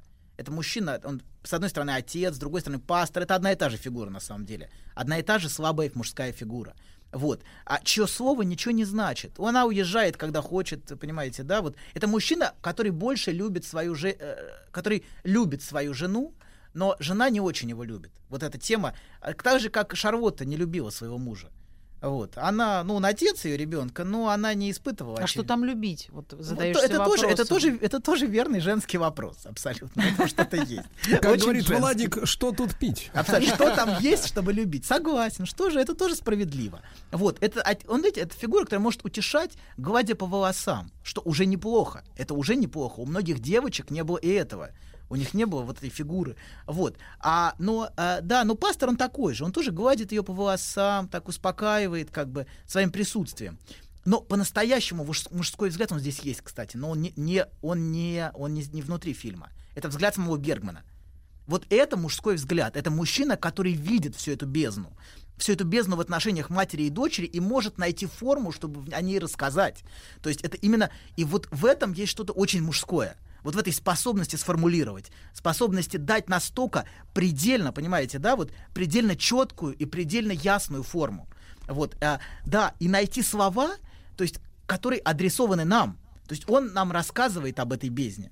Вот. И вот в этом есть что-то очень мужское, что женщина ищет. И на что она действительно может опереться. Вот на этот взгляд, который предельно четко видит, который не, не с целью обвинить. Понимаете, это мы хотим обвинять бесконечно.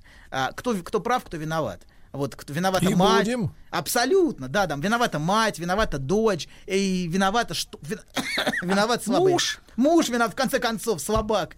Да, что Тряпка. там, конечно, был бы сильнее, был бы лучше. Прежде всего виноват муж. Прежде всего. Я хочу поглядеть на вашего мужа. Хорошо, хорошо. Вот так поглядеть. Вот. Но у, у Бергмана нет цели обвинить, это видно. Он не ищет, кто жертва, а кто мучитель. А он видит просто огромную боль. Да, это правда. Вот, и ужасное чудовищное одиночество, в которое все погружены. Вот, и которое пронизывает обеих женщин. И вообще вот настоящее мужское слово, оно именно в этом, в этой способности ясно и точно сформулировать. Вот. И а, женщина, знаете, она, женщина, она зависит от мужчины, но именно вот в этом аспекте. Она, конечно, конечно, нуждается и в других аспектах, и в сексуальных, и в мужских проявлениях, но найти слово в этом смысле в женщине очень благодарна, если ты по- позволяешь и помогаешь ей сформулировать. И в этом есть что-то очень мужское. Помочь женщине найти, а, найти правильное слово для того, что она чувствует. Вот. Сформулировать свои желания. Абсолютно, абсолютно. И в этом, и в этом есть что-то. Никогда, никогда ей навязывают, никогда ей говорят, ты, э, ты вот ты глупая. Нет, а когда ей помогают ясно и предельно. Осознать, что она глупая. Нет, нет, То нет. есть не ты глупая, а я дура, да? Вот такой вот Нет, нет, нет, нет, а этого она не хочет. Вот. И поэтому и женщины очень благодарны мужчине, который их слышит и который видит. Вот способность видеть, это вот, вот это очень мужское. Вот бергмановский взгляд, в этом есть что-то, вот и это, это то, на что можно опереться, понимаете? Вот на взгляд Бергмана тут как раз. Вот Да, да. Ну, как обычно, молчи и слушай, что я говорю. да? Вот молчи и слушай, это вот это пастор. Вот Пастор стороны. вообще Вот он как бы там, аморфная его фигура. взгляд, тут два взгляда. Есть взгляд вот пастора, так со стороны он так поглядывает, слабый мужчина, который никак не вмешивается, они там отношения это сцепки. Есть взгляд, взгляд пастора, а есть за этим взгляд Бергмана, который и видит взгляд пастора, понимаете, да, вот как бы мы вот э, это вложено. Один Бергман в белом, да, получается? Да, да, абсолютно. Но он тоже, он, он, он, он очень, очень хорошо вот эту глубину трагедии, одиночества, он очень хорошо показывает в разных своих фильмах. Даже сам, в самой ранней. Вот «Земляничная поляна», вот про отца и сына вы спрашивали. Вот «Земляничная поляна», вот это что-то такое тоже про одиночество. Вот, а, да, и вот эта способность с этим одиночеством встретиться, а, это очень, очень, вот очень, мне кажется, вот очень в нем это есть. Ну, видите, Эва нашла себе такого же мужа, как ее отец, фактически. И Да? поэтому она туда же, по той же дороге, как мать и пошла. Пошло, покатилась. К сожалению. Споткнулась на Но мужике. я ей не на что, да, но это ей правда, ей не на что было Да. опереться. И она нашла просто... А а бывают такие женщины, которые находят наоборот, э, как мать которые их третируют, мучают, и они находят, то есть она нашла фигуру как отец, но часто находит вот эту мучающий объект, и на самом деле часто женщина находит в мужчине для себя продолжение Мать. матери, Да. которая постоянно их критикует, обвиняет, говорит, что ты, вот ты все не то, не так, вот. Но, а- они, знаете, бессознательно мы сами это находим. Мы можем жаловаться там на своих жен, мужей, но нам это бессознательно зачем-то надо. Это продолжение того же самого разговора, понимаете? Незаконченного в детстве. Да, им нужна фигура, с которой можно этот разговор продолжать. Выяснить отношения до Да, конца. абсо- и доказывать, доказывать, доказывать. Доказывать и доказать когда-нибудь. Да, и повзрослеть это отказаться от этой потребности этот разговор продолжать бесконечно. Вот. То есть, а этот разговор, он, он случился между матерью и дочерью. Ну, Но отлично. Взрослый это тот, кто заткнулся. Мы это теперь... тот, кто, перес- понял, тот, понял. кто понял, что, что всем понял, что больно всем, что Да. есть боль, и что Да. это тоже маленькая девочка перед тобой, и от нее это, это требуется огромный путь, чтобы это увидеть, Док. чтобы повзрослеть настолько. Док, пришло только что вам сообщение. Просят следующий, э, э, следующий фильм взять для разбора «Три мушкетера». Еще больше подкастов «Маяка» насмотрим.